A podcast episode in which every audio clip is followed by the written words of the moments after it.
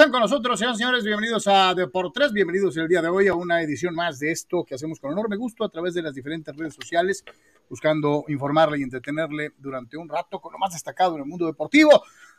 Tony Álvarez, Anuar Yeme, su servidor Carlos Yeme, les damos la bienvenida les agradecemos infinitamente, como siempre, que nos apoyen en cualquiera de las plataformas y desde luego también más si lo hace a través de Patreon para todos y cada uno de ustedes. Muchísimas gracias por ir más allá del like, del follow Uh, ahí está Tony, y desde luego también eh, participar activamente con, eh, pues entrándole con su cuerno, ahí está el señor Yeme, este, y desde luego pues su servilleta para mantener vivo este esfuerzo de eh, entretenimiento y comunicación deportiva a través de las redes sociales.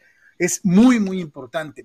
Métase, búsquele patreon.com diagonal deportes y ahí vas a encontrar los tres planes de apoyo fijo y desde luego también el plan de apoyo voluntario, cuando en vez de comprar unos cigarros, este, pues ahí dice, ah, les voy a echar una mano a estos hijos de su, pa, y órale va.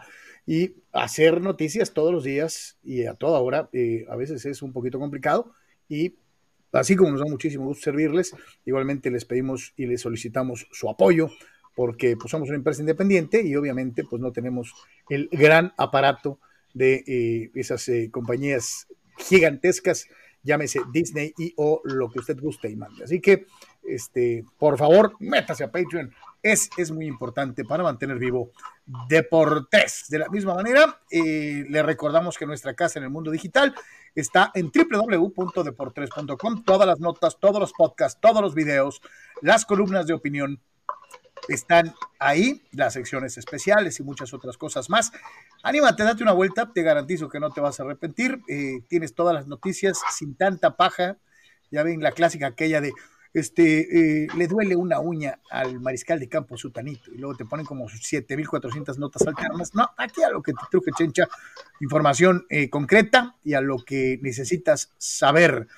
Deport3.com, estamos a tus órdenes, ojalá y puedas visitarnos y si ya está de, de por más pues recomendarnos, pues, pues carajo. Muchísimas, muchísimas gracias. También te recordamos que te puedes anunciar con nosotros en Deportes. Los números están en pantalla. Te atendemos personalmente. 663-116-0970, 663-116-8920. Anuncia tu producto o servicio en Deportes. Nos dará mucho gusto atenderte. Igualmente, para todos los amigos que gustan participar, no solamente en redes sociales dejando su comentario, sino hacer su propia participación eh, viva voz pues ahí está el teléfono eh, y el WhatsApp 663-116-0970. 663-116-0970. Déjanos tu comentario grabado, un minutito, este, y estaremos eh, pasando al aire con muchísimo, muchísimo gusto. 663-116-0970. Así que para todos y cada uno de ustedes, bienvenidos, bienvenidos el día de hoy, una vez más, a Deportes. Bueno, Tony, los saludo con gusto, ¿cómo estamos? Saludos, Carlos, saludos, Tony. Eh, amigos, un placer. Pues eh, varias cuestiones a seguir en la jornada de hoy, de regreso a la actividad del, del fútbol con, con eliminatorias en Europa y en, y en Conmebol. Ayer como que una de esas jornadas eh, pues, rarísimas, ¿no? De muy discretos en el tema del soccer. Y por supuesto, pues, tendremos la jornada de NBA con otro gran partido de, de Lakers, muy, muy, muy emocionante, la verdad. Y eh, pues notas importantes en, fútbol americano y también el panorama en béisbol en varias eh, situaciones. Así que mucho, mucho que platicar con todos ustedes. Eh, Tony, ¿cómo estás? Daniel Carlos, un placer como siempre, mucho, mucho de qué platicar. Sí, está lo del fútbol, también está la situación, como ya mencionabas, del básquetbol, fútbol americano y concretamente lo de Cam Newton. anoche se rumoraba que pudiera reunirse con los Panthers Hoy muy temprano se daba a conocer que sí se iba a reunir y a la hora y media resulta que ya había firmado, que ya había un acuerdo, así que Cam Newton regresa a Charlotte a las Panteras de Carolina. Honestamente sí es la mejor opción. O sea, Sam Darnold va a estar fuera de 6 a 10 semanas, de 4 a 6 semanas, perdón, y aunque estuviera al 100%, Cam Newton es la mejor opción, ¿no? Para el equipo de Carolina. Así que hablaremos un poquito de eso también algo de fútbol americano en México, porque ayer oficialmente se dio un anuncio que ahí Manny Cepeda ya eh, externó su opinión en eh, deportes.com para que lo lea. Y ahorita vamos a comentar al respecto. Expansión en la Liga de Fútbol Americano. y vendrá un equipo a Tijuana. Así que hablaremos de ese tema, también un poquito de hockey de los goals, que ayer con un triunfo importante, pues ahí medio escala en posiciones. Mucho de qué conversar aquí en Deportes. Así que a darle que es mole de olla, eh, agradeciendo como siempre reiteramos el favor, su atención y preferencia, eh, y, y, desde luego invitándolo a participar activamente, que es lo más importante. Y hoy sí abrimos con usted, con el público. Ayer Guantier, pues por XZ nos enfrascamos en la batalla verbal y obviamente pues este no alcanzamos a meterlos al principio, pero ahí les va, eh, eh, eh, hoy sí les toca a ustedes. Dice nuestro amigo Joa, Jair Ricardo Osorio, saludos Jair, dice buenas tardes, dice, ¿saben qué pasó con el estadio Qualcomm? Pues ya no existe, mi querido Jair. Sí, sí, Jair, no sé dónde estabas, pero ya no es, ¿no?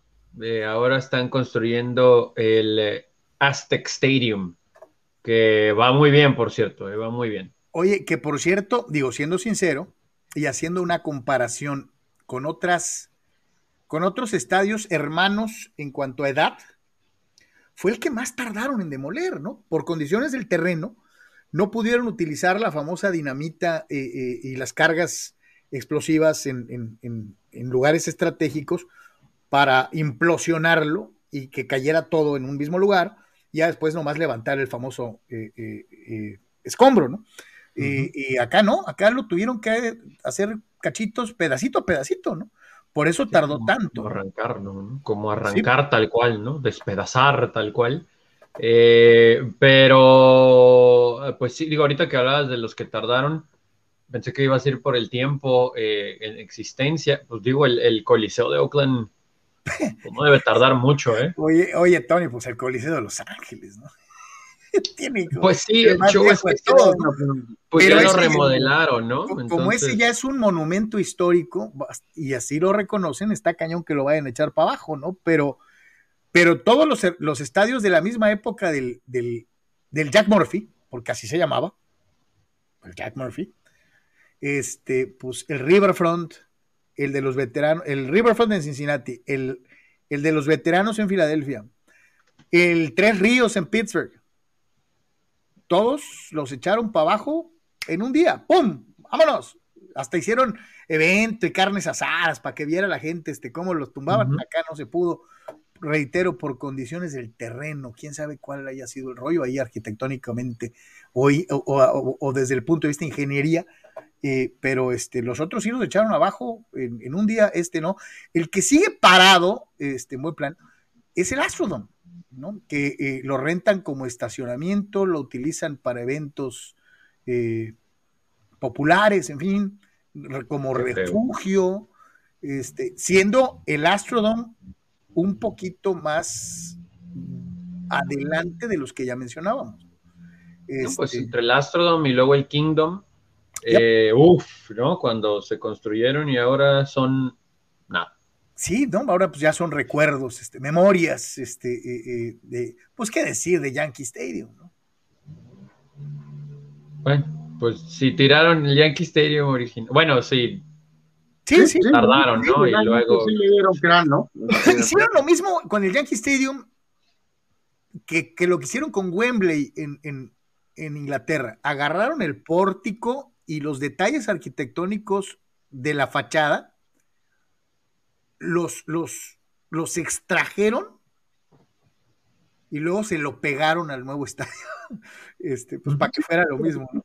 Caso, ciudad este, pues es diferente, ¿no? Por el mismo, aún con la remodelación de los setentas, o sea, este, vamos, no creo que haya ninguna queja, me refiero, o sea, sí mucho valor sentimental, pero pues se tenía que hacer ese movimiento y más si se podía hacer, ¿no? Donde hay ese tema de monumento, pues es lo de Wrigley y lo de Fenway, ¿no? Ya, ya alguna vez lo hemos platicado, o sea, ahí sí, eh, los dos estadios han tenido incorporaciones, ¿no? Modernas en muchas facetas, pero pues eh, ahí ni para dónde moverse, ¿no? O sea, no, no, no, no, yo creo que se arma ahí la, se cae la ciudad, ¿no? O sea, no, no. Carnal, pues eh, no te vayas más lejos, ¿no? El Jalisco y el Azteca pues bueno, el Jalisco lo amo, Carlos, pero el Jalisco Sox, ¿no? O sea, no, por eso, eh, nada más porque no hay dinero, ¿no? El Jalisco y el Azteca ya entran en esa generación de estadios que de estar en un país de, de primer mundo, probablemente ya estarían en el recuerdo, ¿no? Pero, pero aún así, bueno, el Azteca sí, o sea, el Azteca sí, ¿no? Yo con todo respeto digo, y amo el Estadio Jalisco, es el, estadio que más he visto partidos de mi vida, este, pero pues en otras circunstancias ya estaría este, eh, abajo y pues no, no habría ninguna lágrima, ¿no? Yo creo que en el Azteca sí le tienes que seguir ahí moviendo un rato eh, más. Viene ahorita, hace unos días, ¿no? Se anunció ese como complejo, ¿no? Este, que, que, que viene rumbo al tema de supuestamente del mentado mundial de 2026, ¿no? Viene una nueva inversión que va a ser todo ahí un complejo, en fin. O sea, van a meter lo que viene con, van a meter lo que viene con los estadios nuevos, ¿no? Van a meter un hotel, un centro comercial.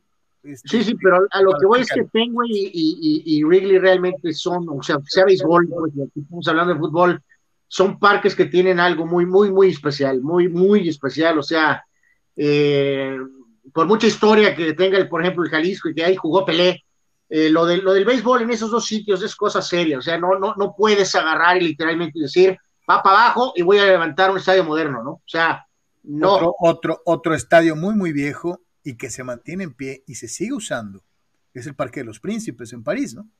También un estadio de mediados del siglo XX y que sigue en pie. Sí, con sus tweaks, ¿no? Pero... Sí, sí, este, esto de los estadios, digo, volvemos a lo mismo, es aquello de, es cuestión de nostalgia, híjole, pero este, pues sí, este, te quedas atrás. Y fíjense lo que son las cosas, ¿no? A pesar de que muchos pensarían que en la época moderna hay más viabilidad económica para mucha gente, los estadios de antes se construían para un mayor número de personas, ¿no? Eh, ahora los estadios se construyen para menos asistencia y se prioriza el lujo y el confort por encima de la capacidad. De, sobre todo en Estados Unidos hemos visto eso, eh, quitando... Honrosas excepciones. Sí, bueno, pero ¿sabes qué? Sí, ¿no? Porque, por ejemplo, Carlos, el SoFi le caben 60 y 70 casi, y pues solamente expandible para Super Bowl. Me imagino que para algún otro evento voy a aventar el mundial ahí. Sí, claro. Seguramente. Seguro. Pero ahora andan en eso, ¿no? Los de béisbol son de 40 y 50 cuando mucho, ¿no? Cuando, antes tenían que ser 60, 70 de ley, ¿no? Sí. Para béisbol. Entonces, pues, sí, ahí. Y aquí la situación también en ese sentido, pues, por ejemplo, ¿no? Maracaná, cuando recién lo construyeron, tenía capacidad con las famosas tribunas de pie para 220 mil personas. 220 mil personas. Es una barbaridad. Eh, obviamente con el paso de los años lo han venido remodelando, le han quitado las tribunas de pie, ya nadie va al fútbol parado, eh, ni siquiera en Maracaná. Y pues ahora el estadio es de una capacidad mucho más reducida. Lo mismo sucede con el Azteca, que ha venido haciéndose chiquito en cuanto a capacidad, conforme han pasado. El Azteca originalmente era con capacidad para 110 mil espectadores. Sí, pues el Rose Bowl, ¿no? No había Netflix, ¿no? No había tráfico, ¿no? Pues había, era otro, era otra, otra cuestión, ¿no?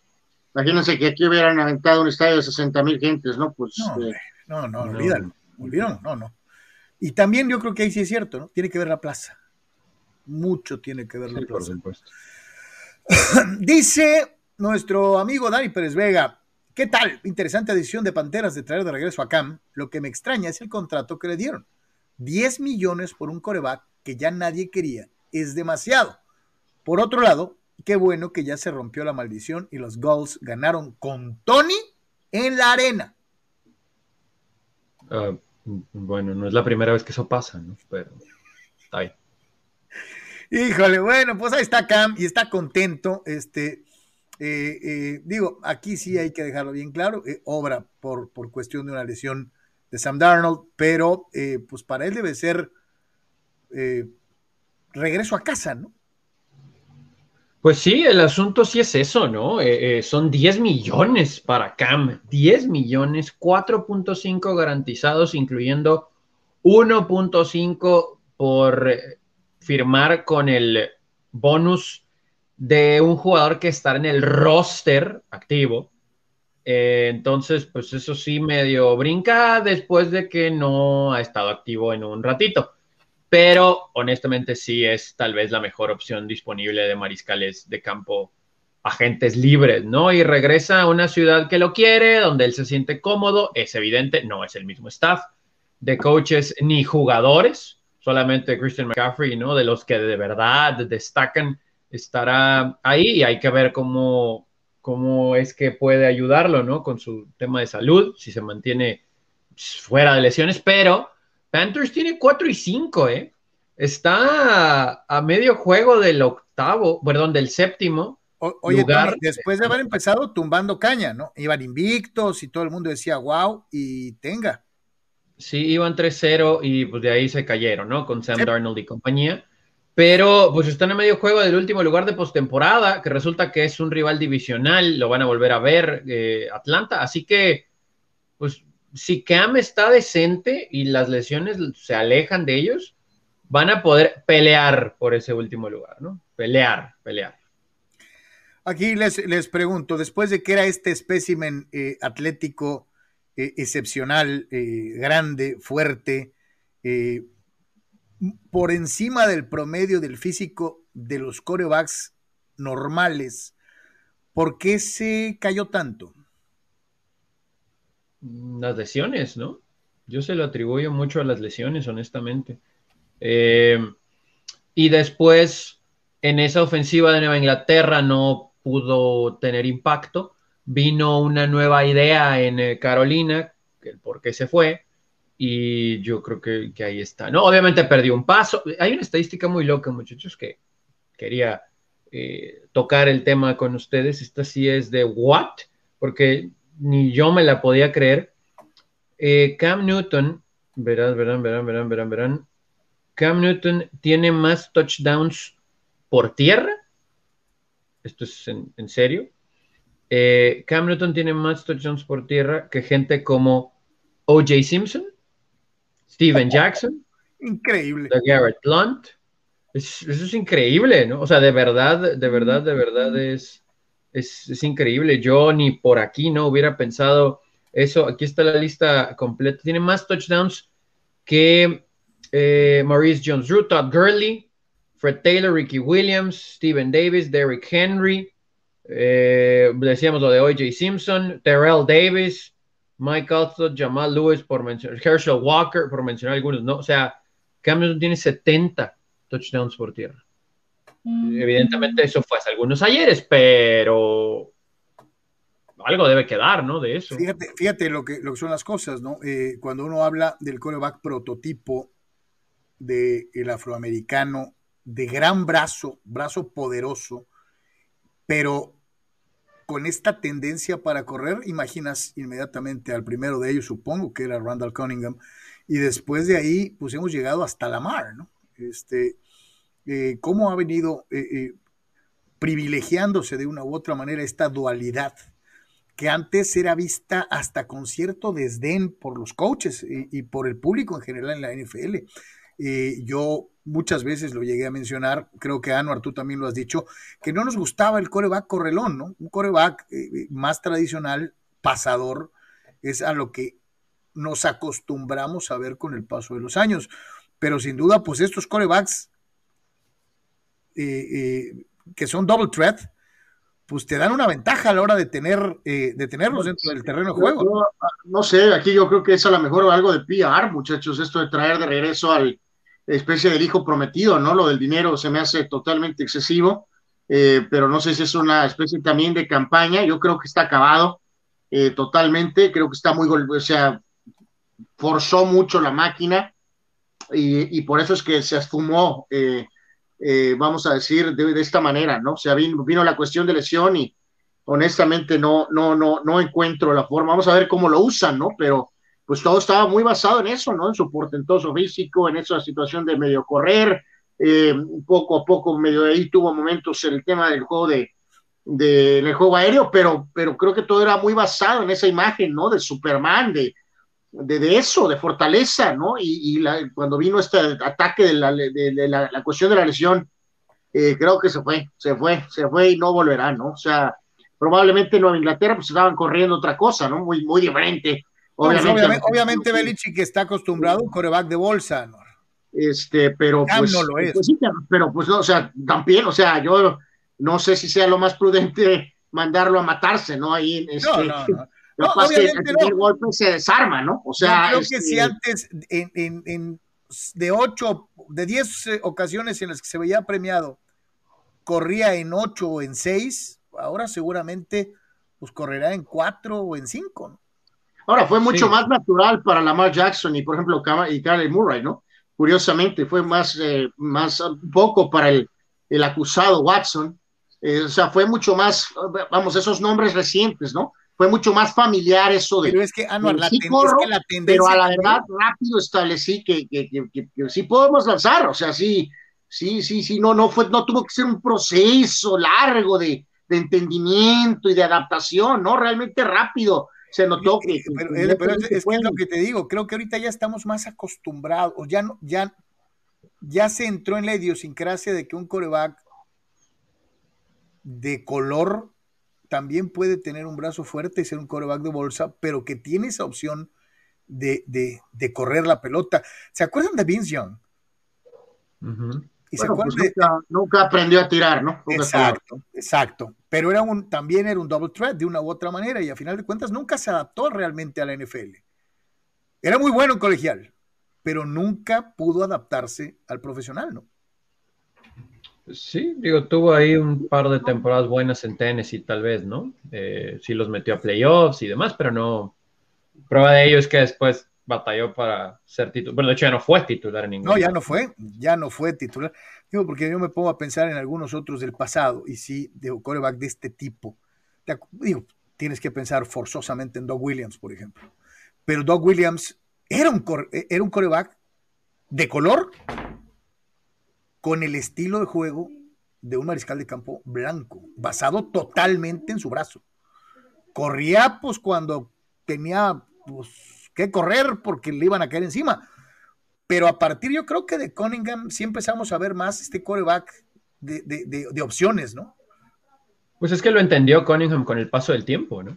Sí. O sea que ya no podía arriesgarse tanto, ¿no? Como Sí, lo o de sea, Michael Vick. lo- mismo, ¿no? O sea, padre tiempo eh, evolucionó, digo, por más espécimen que fuera Cunningham, llegó un momento en que ya no, no, no podía seguir haciendo lo mismo, Warren ¿no? Moon. Williams tiene ese momento eh, inicial fuerte con Tampa. Pero fíjate que Warren Moon también era más pasador que No, no. Warren Moon es punto de aparte. No, Warren Moon es punto de aparte. Ese Bueno, es otra- McNabb también puede moverse, pero era más de bolsa. sí, más Eh, chaparrón, McNabb, más. McNabb, sí, mucho más rápido. O sea, sí llegó a la NFL con, con, el, con el aspecto de haber corrido mucho en Syracuse, pero realmente en su carrera, realmente sí dio un giro muy rápido, ¿no? Pero decía de Williams, ¿no? Su carrera, bien lo sabemos, ¿no? 100 touchdowns, 93 intercepciones. O sea, tuvo ese momento al principio muy bueno con Tampa y luego desapareció. Aquel gran juego con este Washington, pero realmente su carrera, si bien histórica, si la ves bien, eh, tiene ahí lagunas, ¿no? Y hasta cierto punto con Randall también, ¿no? No, no pudo dar el paso, ¿no? ¿no? No pudo dar el paso con Filadelfia para llevarlos a... ¿Quién, quién sería entonces, desde su punto de vista, y esa la dejamos abierta para que nos eh, contesten nuestros amigos, el mejor mariscal de campo de color que, que recuerden? Incluyendo a Cam Newton, incluyendo a todos los que hemos mencionado. Pues también tendríamos que meter ahí a Steve McNair a lo mejor, ¿no? Pues es, probablemente, digo, Moon, te reitero, no era el atleta, no era el correlón, Pero un eh, gran brazo. pero, como, y mucha core- cabeza. como coreback, como coreback, eh, probablemente es Warren Moon, ¿no? Un O sea, enorme liderazgo. Multicampeón en la Liga de Canadá y muy confiable en la NFL. Muy, muy Sí, no, confiable. no sé si nos está yendo algún nombre ahorita, pero bueno, en fin, yo no sé, esto de, o sea, a ver, a ver si pega, ¿no? Este, creo que también, reitero, es una forma como de es querer estimular, yo creo que al fan base ahí o algo, ¿no? O sea, también lleva Re- más, re- ¿no? O sea, recalar en la nostalgia. eh, sí, sí, yo, yo, yo, yo no creo realmente que tiene nada más en el tanque, ¿eh? Yo creo que eso está ya vacío, honestamente, pero Eh, bueno. me- eh, Tony Álvarez, bien, regular o mal. Yo, o sea, yo creo que está bien porque aquí no iban a meter de quarterback, ¿no? No tienen quarterback en Carolina. Pero eh, sí, sí va a ser diferente. Creo que no, obviamente no vamos a ver ese cambio. Va a tomar una que otra jugada él solo por su instinto y demás, pero, pero sí va a tener que apoyarse en sus receptores.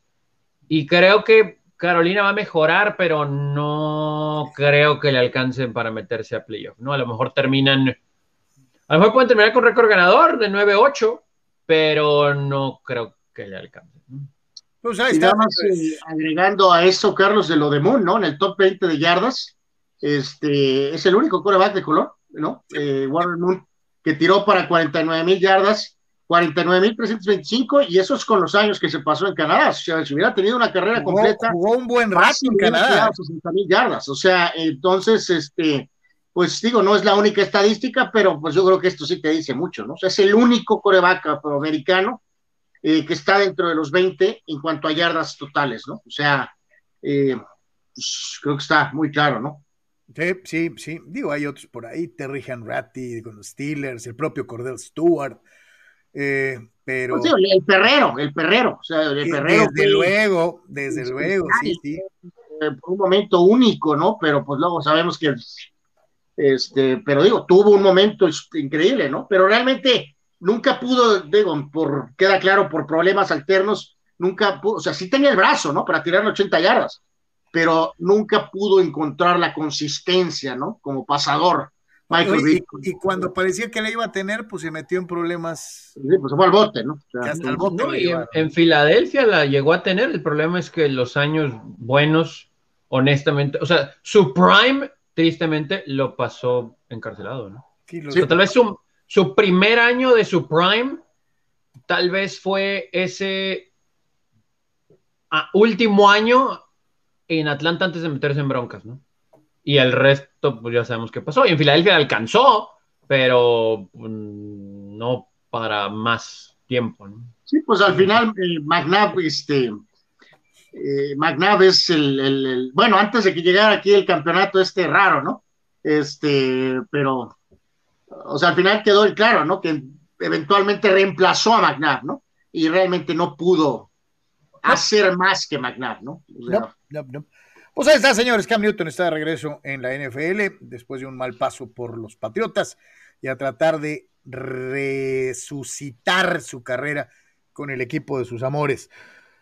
Vámonos con la actividad del jueves por la noche. Continuamos con NFL eh, el día de hoy. No hay como que mucho que rascarle Ravens Dolphins. Creo que con eso tenemos suficiente, pero bueno, el reporte de lesiones tuvo a Tagovailoa eh, está en duda por esa fractura en el dedo. No había muchos reportes de eso para la semana anterior y resulta que horas antes del juego ante los Texans, pues dijo no, no va y va eh, Jacoby Brissett. Así que bueno, al ser un juego en semana corta, no me extrañaría que vuelva a ser el eh, caso, pero honestamente no hay como que mucho más que decir, ¿no? Del equipo de Miami. Por los Ravens, en este juego, pues parece también que todo el mundo está bien. Eh, Marquise Brown había estado en el reporte de lesiones, pero está, está bien. Híjole, no me extrañaría que por ahí, por ser semana corta, medio se relajen un poquito, etcétera. Pero aún así espero triunfo de, Baltimore por doble dígito, muchachos. Oye, es, es así un caso como para, como para Sherlock Holmes, ¿no? O sea, ¿qué carajos le pasó a los Delfines de Miami como organización que tienen tantos años arrastrando la cobija después de haberse acostumbrado eh, por varias eh, épocas, eh, empezando a mediados de los 60, 70, mitad de los 80, a un equipo de alta competencia, a ser considerado una organización modelo, y de repente todo se fue al diablo. ¿Cuántos años tienen los Delfines valiendo gorro? No, pues para empezar, Carlos, pues es muy simple, ¿no? Como, como dicen por ahí, la pirámide, ¿no? Eh, han tenido detalles en, la cuestión, por ejemplo, del, del dueño, eh, y nunca, evidentemente, han podido reemplazar, bueno, no reemplazar, intentar este, encontrar estabilidad post-Don Shula, y tampoco han podido tener eh, algo de estabilidad post-Marino, ¿no? Entonces, pues honestamente sí se han ido al toilet, pero en proporciones épicas básicamente en estos, eh, en la era post Shula Marino, ¿no? Literalmente ahora sí el equipo se ha ido más que nunca al, al toilet, ¿no? Este, y estas últimas decisiones lo hacen, ¿no, muchachos? Lo de Tua fue arriesgado, eh, había muchos focos rojos eh, de tomar esa, esa decisión, la hicieron, eh, más decisiones todavía extrañas recientemente con esto de considerar ir por el acusado 23 veces Watson, ¿en qué mente cabe? O sea, ¿en qué mente cabe? O sea, no, no, no podías exponerte a perder ni una sola selección con un jugador que trae eso encima. O sea, este, podrá librar 15 encargos, ¿no? Pero no sé si va a librar los, o sea, no puedes exponerte más después de haber dado todo por Tua. Entonces ahí está, no estabilidad en, el, pues, el, dueño, no estabilidad en el coach, no estabilidad en el coreback. Sí, resulta que tal vez después de Marino el quarterback más estable ha sido Jay Fiedler, ¿no? O sea, increíble, ¿no? La verdad, porque lo de Tannehill entre lesiones y un año bueno, pues mucha emoción, pero después la verdad, Tannehill fue muy inconsistente, ¿no? Y tenía armas. Digo, ya en Tennessee, por obra del Espíritu Santo, ha sido una historia totalmente diferente. También cuando tienes a AJ Brown, cuando tienes a Derrick Henry, pues ayuda, pero, pero de verdad, no, Brian Greasy. Lo que es el de desesperación, ¿no? De decir, voy por el hijo de Bob Greasy para ver si logro hacer algo como lo hizo. Bueno, pues eso ya fue. No, no, aquí nada más la no, y ya era gente libre porque había ido a Denver, ¿no? Sí, sí, claro. Pero, pero en este caso, pues tuvo eh, amplio tiempo el proceso del Tarek, ¿no? Básicamente fueron que cinco años, ¿no? O sea, digo, si no funcionó, era obvio que para ambas partes lo mejor era pues separarse, ¿no? Y hay que recordar, ¿no? Que el propio Don Shula uno de los grandes entrenadores en jefe de todos los tiempos, se las había ingeniado para, después del tiempo de Greasy, encontrar a ese par de suplentes, ¿no? Don Struck y, David Woodley, este, que los metieron hasta playoff, aquel juego contra los Chargers histórico de, tiempo extra, eh, eh, con Karen Winslow siendo cargado el terreno de juego, fue con dos corebacks eh, por el equipo de Miami, ¿no? Increíblemente. pero ese es el problema, Carlos, que esa franquicia está encapsulada todavía en eso. O sea, este después de, después de, como dijiste, después de Don Shula y Marino, este equipo. Digo, eso es antes de Marino, ¿no? Pero, pero eso estamos hablando que eso ya son lo que es nuestra edad, ¿no? O sea, estamos hablando que eso fue hace 40 años. Sí, 40, 40 años. Sí, señor. O sea, este, entonces, y, y, haciendo referencia a lo de Washington, lo mismo, ¿no? Este, bueno, ponle que Snyder ha dado estabilidad económica, ¿no, muchachos? Pero pues ha sido un desmoche ya más recientemente, ¿no? A lo que voy, ¿no? Nunca pudieron eh, encontrar esa estabilidad eh, de arriba en Washington, para compararlo con Miami, ¿no? Eh, nunca han podido realmente reemplazar a, Joe Gibbs, ¿no? Ni Joe Gibbs mismo pudo reemplazar a Joe Gibbs viejo, ¿no? Este, cuando lo trajeron de regreso. Y el desmoche del quarterback, ¿no? O sea, hay una similitud muy, muy clara de, de, lo de hasta cierto punto entre Miami y Washington, ¿no? O sea, Anuar no gana, no gana el Washington Football Team desde el 91. No, y ni cerca. Y ahí es que, digo, sabemos que es un caso único, muchachos, pero pues, por ejemplo, comparen, ya digo, tiene su polémica también, ¿no? Pero comparemos con lo de Pittsburgh. ¿Qué tal la estabilidad en el dueño, ¿no? Con la familia Rooney. ¿Qué tal con lo de los coaches, ¿no? O sea, un coach ha durado 100 años, el otro otro 100 y el otro otro 100.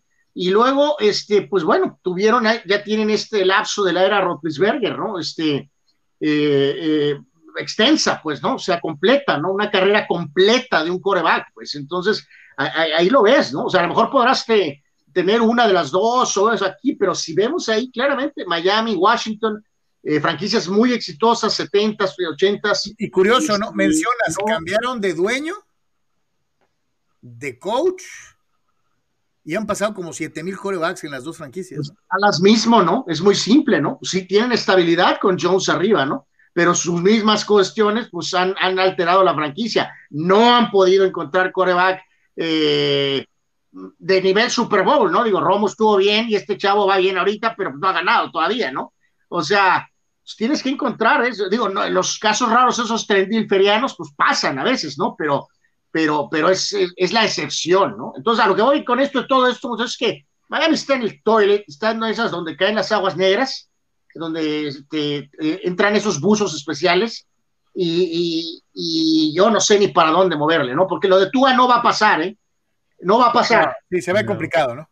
Dice el buen Manny Cepeda, saludos Manny, dice, el Day de Pyongyang, en Corea del Norte, tiene capacidad para 150 mil espectadores. Mi querido Manny, pues es que acuérdate que el, líder, este, pues le gusta que haya reterta gente cuando va a dar sus speeches, ¿no? Yo, creo que sí, Kim Jong-un, ¿no? Si no llenan, pues yo creo que... Exacto, si no van, los desaparecen. Pero bueno, terrible, verdaderamente. Dice Víctor Baños que no desaprovecha la oportunidad para platicar sus vaqueros cuando comenzamos a hablar de, de NFL. Para mis cabos viene la parte de la temporada para ver si son de verdad. Por lo pronto la defensiva tendrá un duro golpe con la lesión del frontal Randy Gregory que lo dejará fuera varios partidos. Y en la ofensiva, en la línea ofensiva, Tyrone Smith sigue lesionado y el pateador Surlane en protocolo COVID no jugará, dice Víctor. Pero saben que ahí, o sea, o sea, sí, sí, sí, sí, pero todo cae en cómo juegue Dak. Si Dak juega bien, los Cowboys van a ganar. Si Dak juega como contra los Broncos, no van a ganar. Pues sí, sí, este, en fin, dice, ah, bueno, Fidel, Fidel. Saludos, Fidel. ¿Qué opinan de que la NFL considera como opciones para franquicias de expansión a Toronto, San Luis, Londres y San Antonio? Como pueden ver, Austin y San Diego no aparecen. Estas opciones de ciudades, en especial la de Toronto, me da a pensar que Jerry Jones puso esa opción por si los Bills no logran hacer su estadio en Búfalo de cara al 2023 para evitar que se muden a Austin, Texas. Como dicen por ahí, piensa mal y acertarás. Gracias, Fidel. ¿Dónde he vivido yo? En modo excelente, Fidel, por varios lugares, ¿no? Eh, a, ver, una cosa es expansión, muchachos, y otra cosa es acomodar franquicias, ¿no? Reacomodo. Eh, yo, yo no creo que, o sea, ya entre más, el talento más se. o sea, agregar no. Más equipos diluye talento.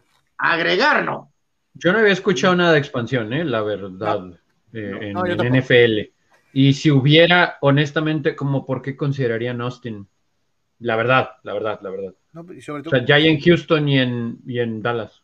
Oye, San Luis tiene estadio nuevo, ¿no? Y se quedaron sin equipo, ¿no? Eh, no, no, no, es nuevo. No, eh, no, no, O sea, el famoso Edward Jones. Eh, relativamente, ¿no? Vamos a decirlo pero así. De, la, de, la, de, las que mencioné, por eso, pero el historial en San Luis, muchachos, pues no es halagador, ¿no? Ni con la franquicia de, Cardenales. Los Cardenales de San Luis. De Cardenales después de Rams, ¿no? Y pues los, Rams, los, los, Ángeles, o sea, sorry, eso es la realidad. Entonces, de las otras ciudades que menciona ahí, muchachos, o sea, digo, a distancia, pues obviamente, pero no así, no, no, no hay así como que nada como que muy, muy atractivo. y no creo que San Diego, la verdad, sea atractivo. No, no, pues, o sea, sí, pero pues ocupamos el estadio, ¿no? Entonces, pues, Canadá tiene buen rato pidiendo este NFL, pero no se les ha dado, ¿no? Ah. Este, no sé si funcione, Carlos, ¿eh? Sí, antes ponen un equipo en Londres, ¿eh? Que en Canadá. O sea. Dice Víctor Baños, en Major League Baseball, Baseball, según yo, solo quedan los estadios viejitos, el Dodger Stadium, que es de los 50, el Wrigley Field, que es de los 20, y Fenway, que también es de los 20 del siglo pasado. Sí. Sí, y el de, Oakland, el de Oakland. El de Oakland es más joven que los otros dos, pero se ve más bien. es eh, al, eh, ¿no? O sea. Sí, sí, sí, sí, sí. Tiene 20 años siendo un basurero, ¿no? Sí, Dodger Stadium pues le han metido, le han metido, ahorita le acaban de meter para este año, ¿no? Nos está, viendo, nos está viendo el fulano Armando Esquivel Reynoso, alias Mr. Baseball, a quien le enviamos un gran abrazo, y no desaprovecha la oportunidad para encabezar un ataque, un ataque, eh, primero contra Anuar, de quien dice, anda ah, esto porque Fernando Rodney ganó el relevista del año en la Liga Mexicana de Béisbol. Nada le parece. Eh, Anuar, se lo merece el arquero. No, de hecho, de hecho, de manera clara, este, yo no voté por él, ¿no? Eh, así que voté por Salas. Porque no podías. De hecho, sí, no podías porque eres de casa, entonces, pues no. Bueno, este, de hecho, eh, aquí Armando tiene un nombre, ¿no? Que se quedó con ganas de ver en la NFL a Charlie Ward haciendo referencia a los corebacks eh, afroamericanos. este, Pues sí, eh, esa es buena, Armando. Este, te enredaste con esa. Charlie Walker eh, terminó jugando en NBA, ¿no? En esos momentos la percepción sí era un poco más, eh, o sea, la palabra favorita de Armando, ¿no? O sea, esa, o sea, como que ha evolucionado eso más, ¿no? De plano le dijeron, estás muy chaparrito, este, o sea, chaparrito para coreback prototipo, ¿no? Bueno, porque fue a jugar pues, básquetbol, ¿no? O sea, no era porque fuera chaparrito, el, pero. El poderoso, eh, eh, eh, digo, a los chaparritos, el poderoso águila de Boston College, Doug Flurry. Era un chaparrito y se ganó el respeto de propios y extraños. pues sí, pero su carrera en la NFL, pues, ¿cuál es, muchachos? Pues es súper irregular, ¿no? O sea, pues sí. o sea, sí fue la rompió en Canadá, ¿no? Pero sabemos pues le batalló mucho en Chicago y luego llegó acá y hasta acá en San Diego resulta que el hombre este Phillips me lo ejecutó en el partido aquel infame, ¿no? Eh, para, para poner a, al prototipo de coreback a Rob Johnson, ¿no? O sea. Sí, increíble, ¿no? Y arremanga contra mí eh, eh, el propio Armando porque dice, Carlos, respondiendo a tu pregunta del martes, Nolan Ryan no hubiera ganado ningún premio Sayón con las métricas modernas. Pues de todas maneras no lo ganó, mi querido Armando. Pero, fíjate, aquí rapidísimo voy a hacer esta pausa para compartir los datos que Armando eh, presentó en Béisbol Sin Fronteras. Chequen ahí el programa, por favor. Este, para más, más detalles de esto, a, la gente que nos sigue ahorita, chequen Béisbol Sin Fronteras, este, por la tarde. Eh, pero bueno, aquí rapidísimo, eh, el, que, el ejemplo que me saltó cañoncísimo de, de, de, de Carlos y con Tonia, con su carta esa del, de, la, del victimismo, ¿no? Y de, de, o sea, de, siempre buscar el ángulo y que eh, alguien que esté en contra del sueño americano y que esto y que el otro. Este, 1981, eh, Fernando ganó por el contexto de lo que Carlos, que es un modus operandi de vida de él, la Fernandomanía. Ganó por eso, porque otros pitchers tuvieron mejores números que él. Entonces, eh, ¿por qué, entonces, ¿por qué unas veces sí, sí y otras veces no? No, no, a lo que voy. Fernando 3 y 7, 2.48 de efectividad. Fue Hay que recordar 8-0 eh, con eh, 8 blanqueadas para abrir temporada, que es junto con otro pitcher, si no tengo, si no me falla la memoria, un récord histórico de Major League Baseball, ¿no? Eh, bueno, pero en este caso se toma en cuenta todo el contexto, ¿no? Pero rapidísimo. estoy puntualizando eso, ¿no? Este, o sea, no, no, no, no, no, es que sí, sí hay que puntualizar, o sea, 3 y 7, ¿no? 3 y 7. Sí, sí, sí, 8-0 para abrir temporada, sí. Bueno, pero, o sea, entonces se cayó. Una marca. Se cayó. Pues ¿no? sé si, si empiezas 8 y 0 y terminas 3 y 7, te caíste, ¿no? Así como estás tomando en cuenta para medio crearlo y para tirarle, no, lo que estoy diciendo es que. El premio no es de dos meses, cara. Tienes que acordarte de, de eh, el récord en grandes ligas, que obviamente también cuenta, porque es una marca. Entonces, por eso ahí, te va, ahí, te va, esta. Tom Seaver, 14 y 2. Hay que recordar que fue una campaña un poco más corta, ¿no? Tom sí, Seaver ese año, 14 y 2, 254. Guarde 4, el guarde Fernando era 4.8, él era plus 135, de Bar Venezuela, 140 de Tom Seaver. Eh, Carlton, 13 y 4, 2.42 de efectividad, 5.5 de WAR, mejor que el de Fernando, mejor en efectividad. Y Nolan Ryan, Carlos, se fue 11 y 5 con 1.69. Fue el líder de la Plus con 195 Ryan por 135 de Valenzuela. Y el guardia de Valenzuela fue 4.8 y el de Nolan Ryan fue 4.7.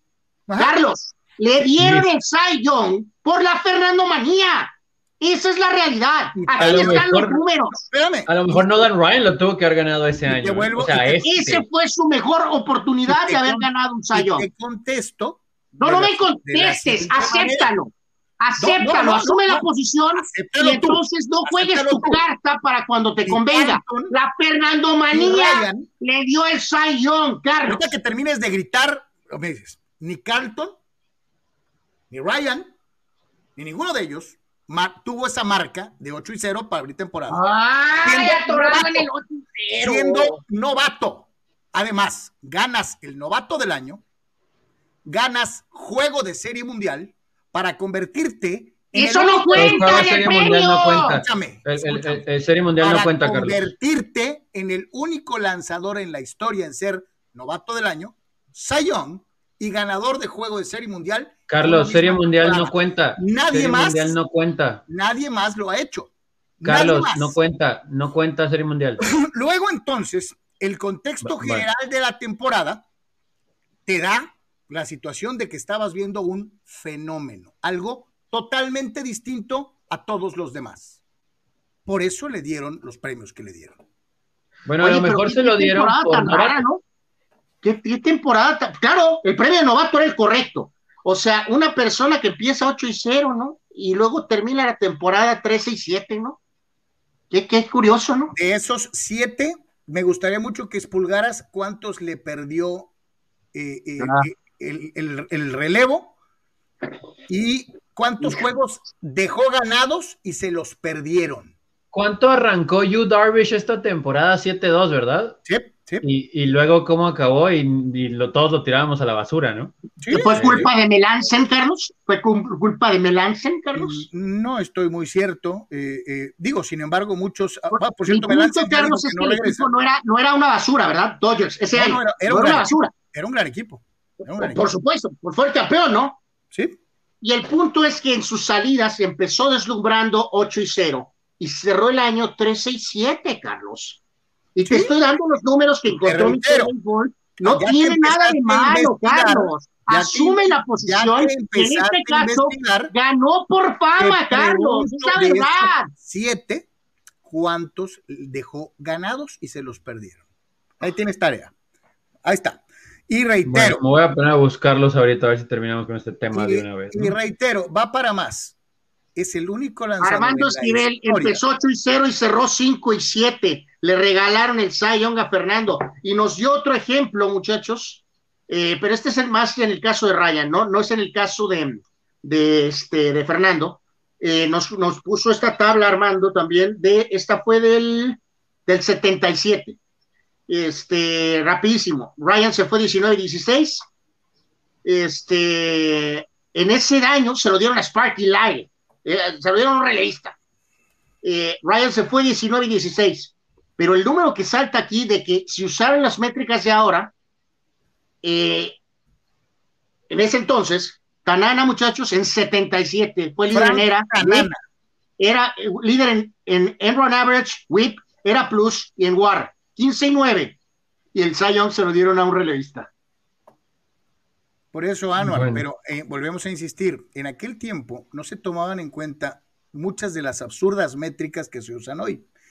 Se tomaban en cuenta. No, no, son absurdas métricas, Carlos. El Whipple era plus el War no son absurdas métricas. Se tomaban en cuenta número de innings, juegos completos, ¿Cuántos juegos completos tuvo Fernando esa, temporada? No sé si Nolan Ryan ha tenido muchísimos más innings o muchísimos menos innings. ¿no? Por eso te digo, a eso, hay, eh, que verlo. Nolan Ryan, Carlos. No te va a tirar cinco entradas, ¿no? Pero lo que hizo, lo que precisamente todo este tipo de situaciones son las que pusieron a Fernando en esa posición, ¿no? En el ejemplo que tercero que puso eh, Armando, 87, fíjense, curioso con cómo es, o sea, eh, hablando de eso, eh, aquí el que ganó fue Bedrosian. Eh, se fue 18 y 10. Eh, Rick Royce 13 y 9. Hershiser 16 y 16. Bobby Welch 15 y 9. Nolan Ryan se fue 8 y 16, muchachos. Esto en 87. Pero fue líder en Enron Average este, y en Era Plus. O sea, de esos, ahí sí, que eres medio castigado, a lo mejor por un equipo mediocre, y por un bullpen terrible, probablemente, ¿no? O sea, tuvo un gran año, pero su récord final fue de 8 y 16, eh, esto en 87. Todo este tema salió porque Carlos le preguntó a Armando eh, qué onda con, con, Ryan, que nunca ganó un sayón, ¿no? Ni siquiera uno. Este, pero bueno. De forma bastante injusta, por cierto. No, no, no, no, no, no, no, no. Estos son los tres ejemplos, Carlos, y y, salvo el del 81, precisamente cuando probablemente debió de, ganarlo por encima de Fernando, pero no lo aceptas tú. Eh, no, volvemos a lo mismo. En 81 Fernando completó 11 juegos, ¿no? Vete al número de innings, vete a muchas otras cosas. Valenzuela empezó 25 juegos en el 81 siendo líder en ese departamento. Valenzuela tuvo más ponches que ningún otro lanzador de grandes ligas en ese año, con 180. E, es decir, no nomás es buscar las estadísticas que te acomodan, sino eh, darle la perspectiva general. Eh, eh, aquí no hay regalos, señor Esquivel, señor. Bueno, invitaremos a Armando probablemente la próxima semana para, para seguirle con esto. Pero bueno, pues ahí está. Hablando de otras cosas, fútbol americano profesional en México.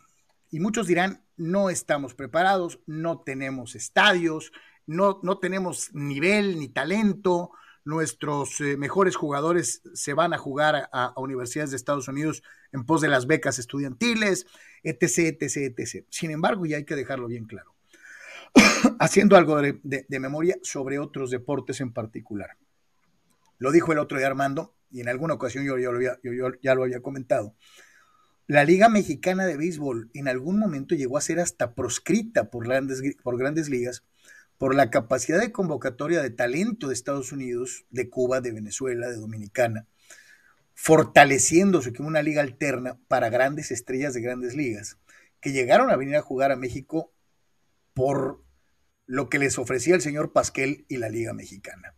Durante algún tiempo también, y puedo decirlo, muchos pensamos que el fútbol americano tendría mucho mayor impacto cuando, particularmente en 50s y 60s, estadios como el de CEU se llenaban hasta las lámparas para ver partidos de fútbol americano.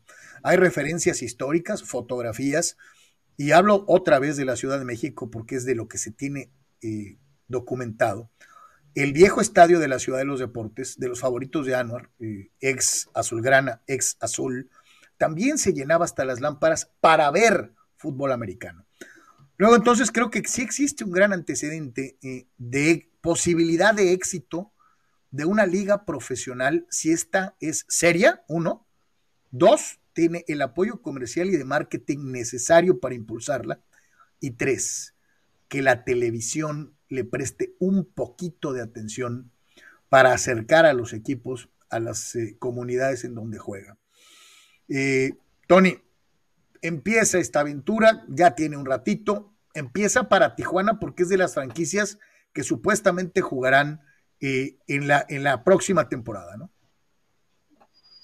Eh, pues ya se ha llevado ahí el Tazón México en el Estadio de la Ciudad de los Deportes en estos pues ya cinco años, ¿no? Que va para la liga, con la creación de cuatro equipos que todos jugaban, ¿no? Igual en, el centro del país, pero se han ido moviendo, ¿no? Se han ido eh, expandiendo. Ahorita vamos a escuchar al comisionado de la liga, el señor Jaimes, sobre el hecho de que ahora el equipo de Condres, que es el actual campeón, se va a Querétaro, pero ya existía la franquicia de Saltillo, de Dinos, eh, la de Fundidores, como el nombre lo dice obviamente, de Monterrey, y los que ya, los mexicas que, y raptors que estaban en el centro del país. Entonces se le ha expandido eh, a un quinto equipo y ahora para esta temporada habrá dos equipos más, uno en Guadalajara y otro en Tijuana.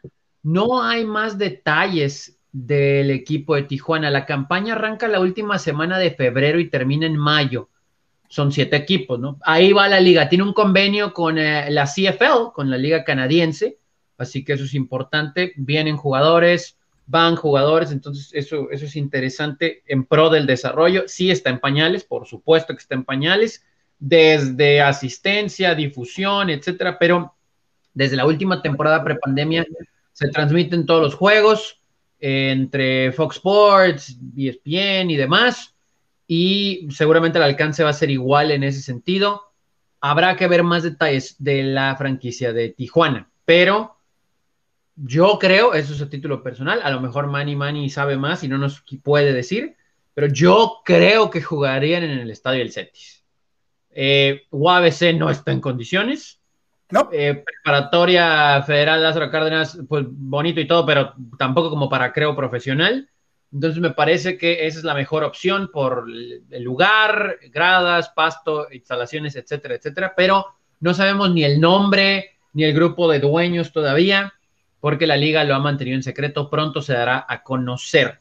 Pero es interesante, ya se había comentado en la última expansión que se tenía la idea de traer a Baja California y ahora Tijuana es la elegida. No, no me extrañaría que en los próximos años, tal vez Mexicali, porque también hay mucha afición al americano, pero con todo y eso, con todo y mi última frase de hay afición al fútbol americano, ¿cuánta afición hay?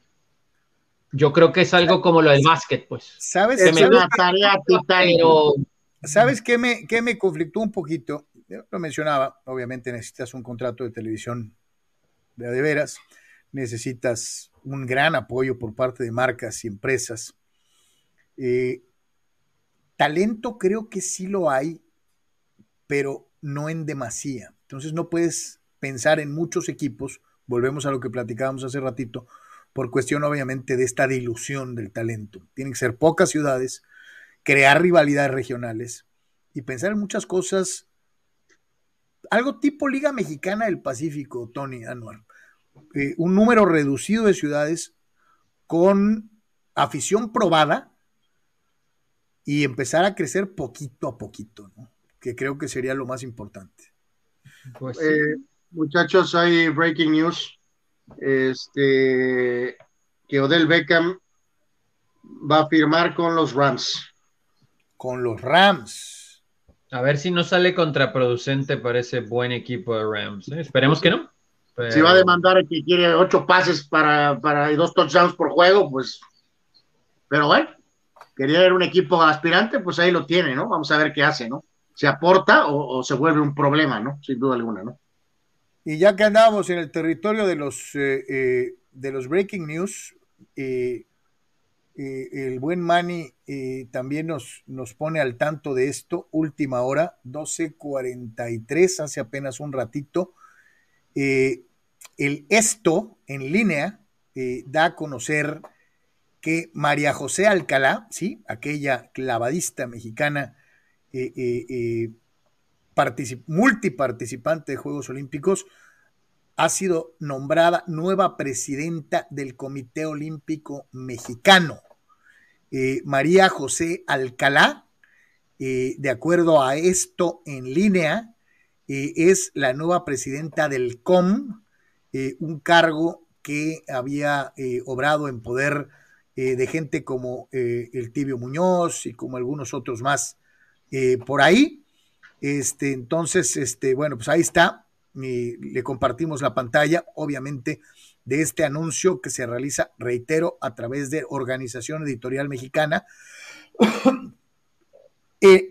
organismo informativo casi casi oficial del COM durante toda la era Vázquez Raña, eh, porque obviamente era el dueño del- del- de los periódicos, y que ahora eh, pues eh, pone esta circunstancia de María José Alcalá, nueva presidenta del COM en eh, nuestro país, ¿no? Creo que vimos que andaba este Aceves ahí de alguna manera atrás, ¿no? Y otras personas, ¿no? Sí, sí, Este, eh, bueno, ojalá que bueno el hecho de que sea una dama y esto y que el otro es atleta, conoce, pero pues sí, esperemos que de veras sí, este, pues ella sea, que ella sea la cabeza, ¿no? Eh, no nada más. eh, Pues sí, No, sí, sí. más. Oye, Anuar, que sea para bien, como sea, pero que sea para bien, ¿no? Pues sí, pero, pero reitero que los que de veras sea- no nada más sea la cara del, del proyecto, ¿no? Sino que de veras esté ampliamente en control de lo que se está manejando tras bambalinas, ¿no? Regresamos entonces con, con esto del fútbol americano. Vamos a escuchar las palabras de- de- del comisionado que mencionaba eh, eh, el buen Tony, eh, Alejandro Jaimes, y regresamos para comentar. Ustedes que han tenido año y medio de espera queriendo saber qué va a pasar con la LFA, cuál es el futuro de nuestra liga y qué es lo que se puede esperar, pues quiero avisarles que el día de hoy damos a conocer grandes noticias. La primera, nuestro equipo Condors, campeón 2019, se muda a la ciudad de Querétaro. Querétaro será la nueva casa para los Condors, que ahora serán los Condors de Querétaro.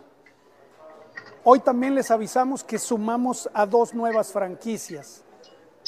Los Reyes de Jalisco, que estarán en la ciudad de Guadalajara, equipo de nueva creación, que estará a partir de la temporada 2022, pues disputando en la Perla Tapatía el orgullo para llevar a la LFA a esta hermosa ciudad. Y el segundo equipo de nueva creación estará en la ciudad de Tijuana, en la fronteriza Tijuana, Baja California. Ciudad donde hay un gran fútbol americano por tradición, no solamente en el lado mexicano, sino en el lado también estadounidense. Un importante grupo empresarial del deporte profesional en Tijuana ha decidido tomar a este equipo y próximamente tendrán grandes noticias sobre este gran equipo. Tijuana, Guadalajara, Cóndors en Querétaro, se suman a nuestros equipos de tradición, Mexicas, Raptors, Dinos y Fundidores. Siete son los equipos que estarán disputando el Tazón México 5 para la temporada 2022.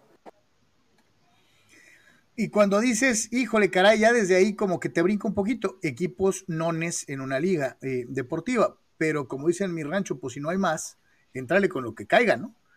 Eh, pues sí, pues sí, digo, empezaron con cuatro, cinco, luego eh, a seis y ahora a siete, ¿no? obviamente sí, lo ideal es, es eso, ahorita lo que decían, ¿no? De tal vez poquitos equipos, tal vez lo ideal sería ocho, y de ahí solidificar un buen rato, ¿no? No sé, unos, o sea, no dos años, pues, un fuerte número de años. Eh, Tony, un, lustro, menos un lustro, ¿no? Cinco añitos pues, de consistencia.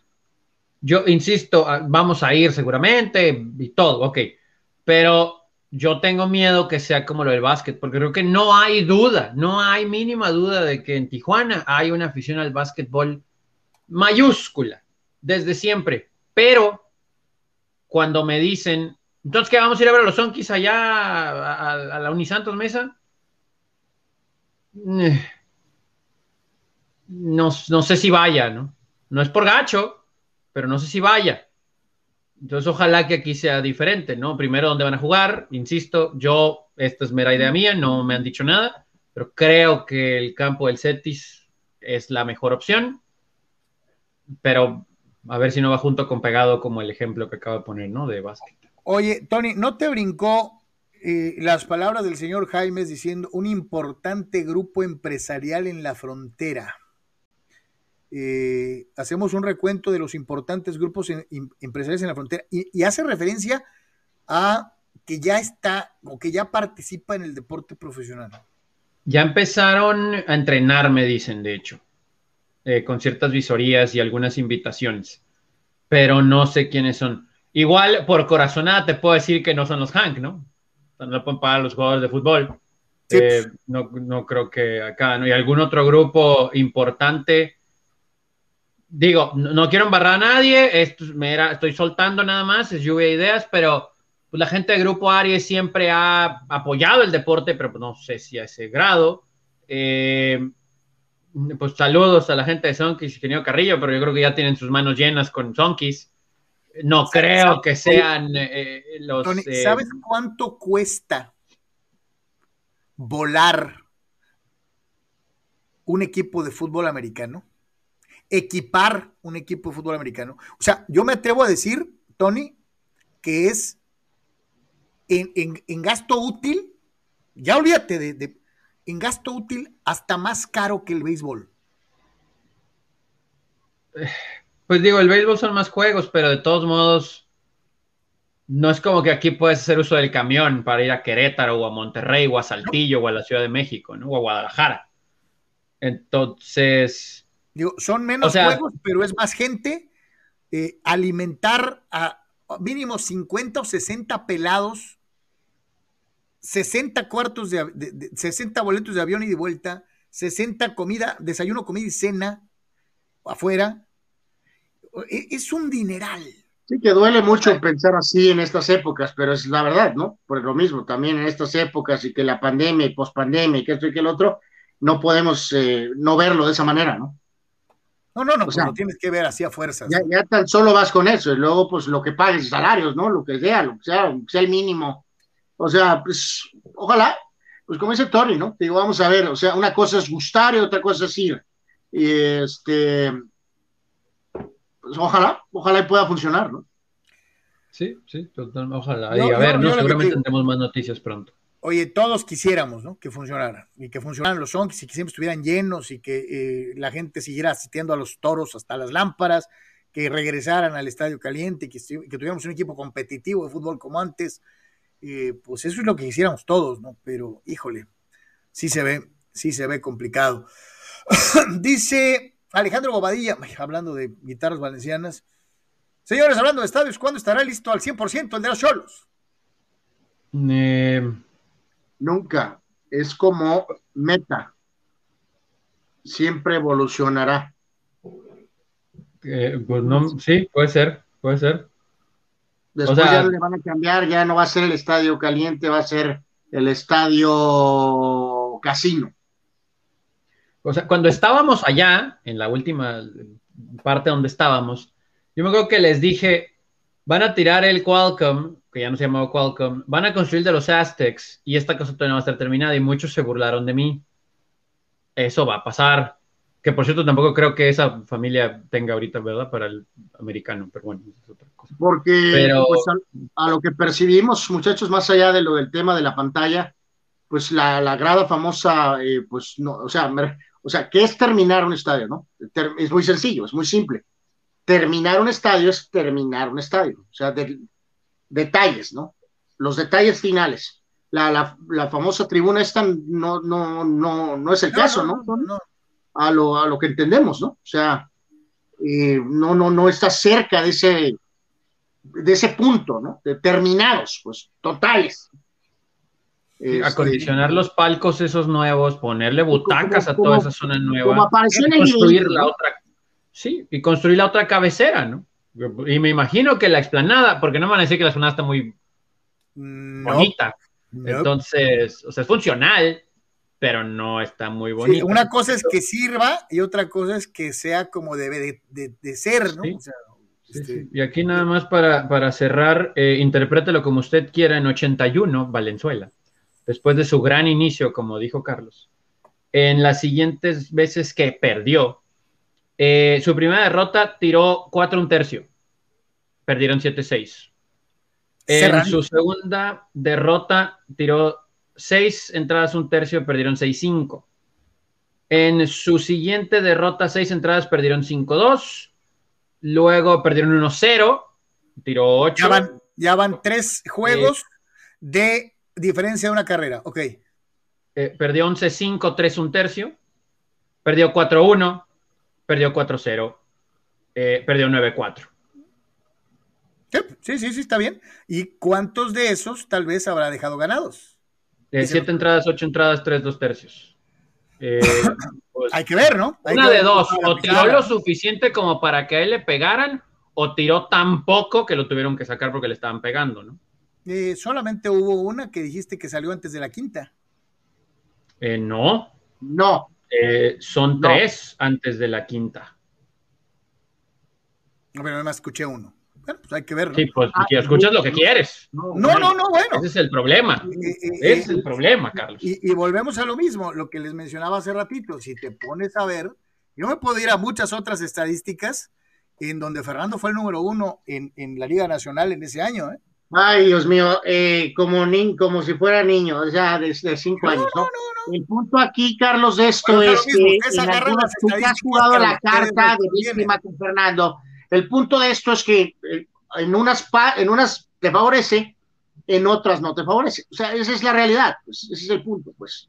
Eh, sí, no he dicho lo contrario, pero ustedes Nadie discute que fue histórico lo que hizo, ¿no? que ganó el novato del año, que tuvo una increíble ignoran sistemáticamente los positivos para tratar de probar su punto y no valoran los positivos, ¿no? Entonces, pues... Eh, eh, es que es que sí se lo dieron por, yo creo que se lo dieron porque era el novato del momento, ¿no? Pero, dados los otros números, tal vez el novato del año hubiera sido suficiente. De hecho, es líder en más departamentos de los que Anuar quiso ignorar, ¿eh? Tiene que chequen, por favor, y se van a dar cuenta. Ponches y Binnings y muchas no me acuerdo qué más, ¿no? Pero ahorita Anuar decía el WAR y el ERA Plus de los demás, ¿no? Pues te digo, aquí es discrecional, ¿no? Las que te favorecen, valen. Las otras no, ¿ah? pero bueno, ok. El mismo récord, ¿no? O sea, está muy padre empezar 8 y 0, ¿no? Pero si terminas 3 y 7. Que, que por cierto, eh, eh, también lidera en shootouts en esa temporada. O sea, y le seguimos, ¿no? Y le seguimos, pero bueno, en fin. Señores, vámonos al mundo de la NBA. Este, qué gran partido ayer, muchachos, la verdad, o sea, digo, este, a lo que voy es como entretenimiento, ¿no? Como espectáculo. Eh, no Lebron, eh, también limitado el tema de lo de Butler por Miami, entonces pues quedó a lo que se mencionó, ¿no? El tema de que si tienes a Westbrook y tienes a Davis, pues evidentemente debes ya ser eh, de sobrevivir la etapa no Lebron. Y Miami, pues sabemos que es un equipo bien dirigido, que, que compite hasta el último segundo, y entonces pues nos dieron un excelente partido, ¿no? Esa es la, la realidad. Eh, Thomas con Westbrook, pues lo que es eh, Russell, ¿no? Eh, Tony Carlos, amigos, ayer, triple doble, pero por ahí un par de decisiones, no, no un par, por lo menos unas tres, cuatro jugadas sí. que te quedas con la cabeza de, de una, le estrelló la, la, el balón a, a Davis, el tiro de 13 cuando terminaba el tiempo regular también fue inexplicable, pero no puedes negar que también te aporta muchísimas cosas, ¿no?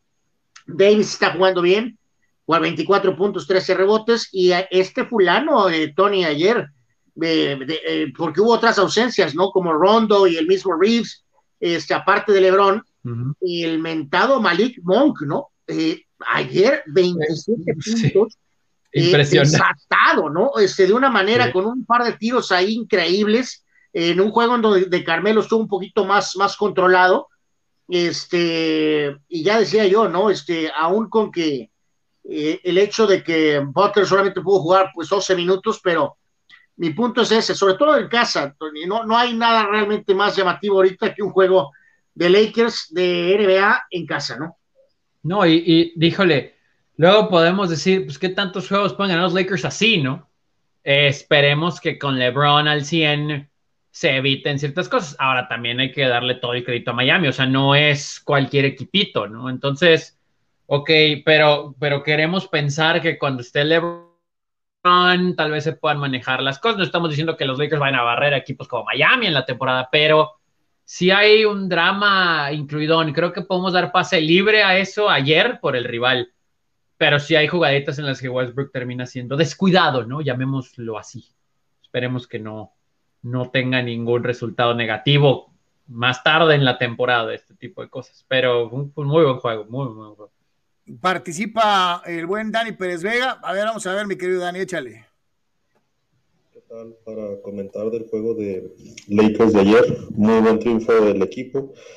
Eh, un juego redondo de Davis. Eh, Westbrook respondiendo eh, en el último cuarto con unas canastas clutch, aunque tuvo sus tradicionales pérdidas de balón también, pero en general hizo un buen partido.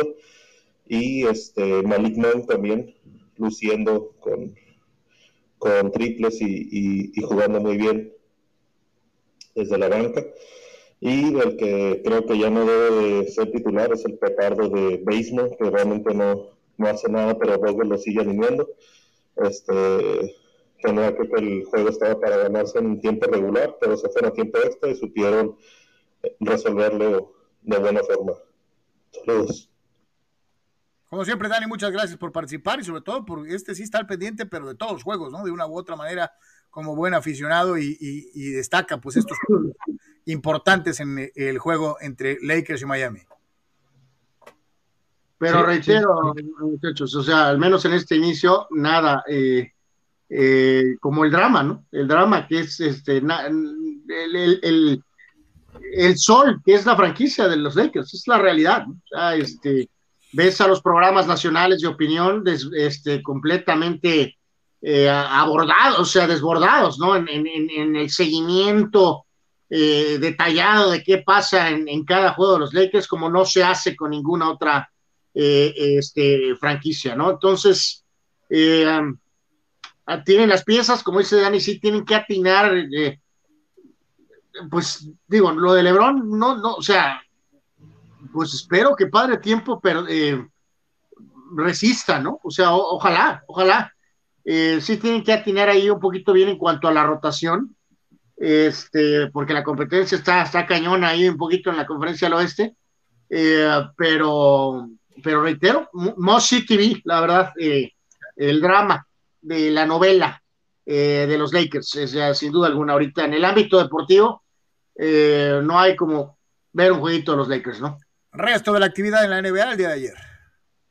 Pues ahí vemos toda la, la, la, pizarra y jornada extensa, rapidísimos resultados y, y, comentamos ahorita algo de lo más destacado, el petardo de Kuzma desatado ayer, Tony, con los Wizards, este, con múltiples tiros de tres y al final ganó Washington que está 8 y 3 en la campaña, eh, ganándole a Cleveland, los Nets hicieron pomada al Magic, 30 de Durant, Boston eh, también sin dificultad ante Toronto victoria, Milwaukee aguantó y un par de intentos de los Knicks, pero se lleva la victoria el equipo campeón. Eh, Detroit le gana a Rockets en eh, duelo de patéticos equipos.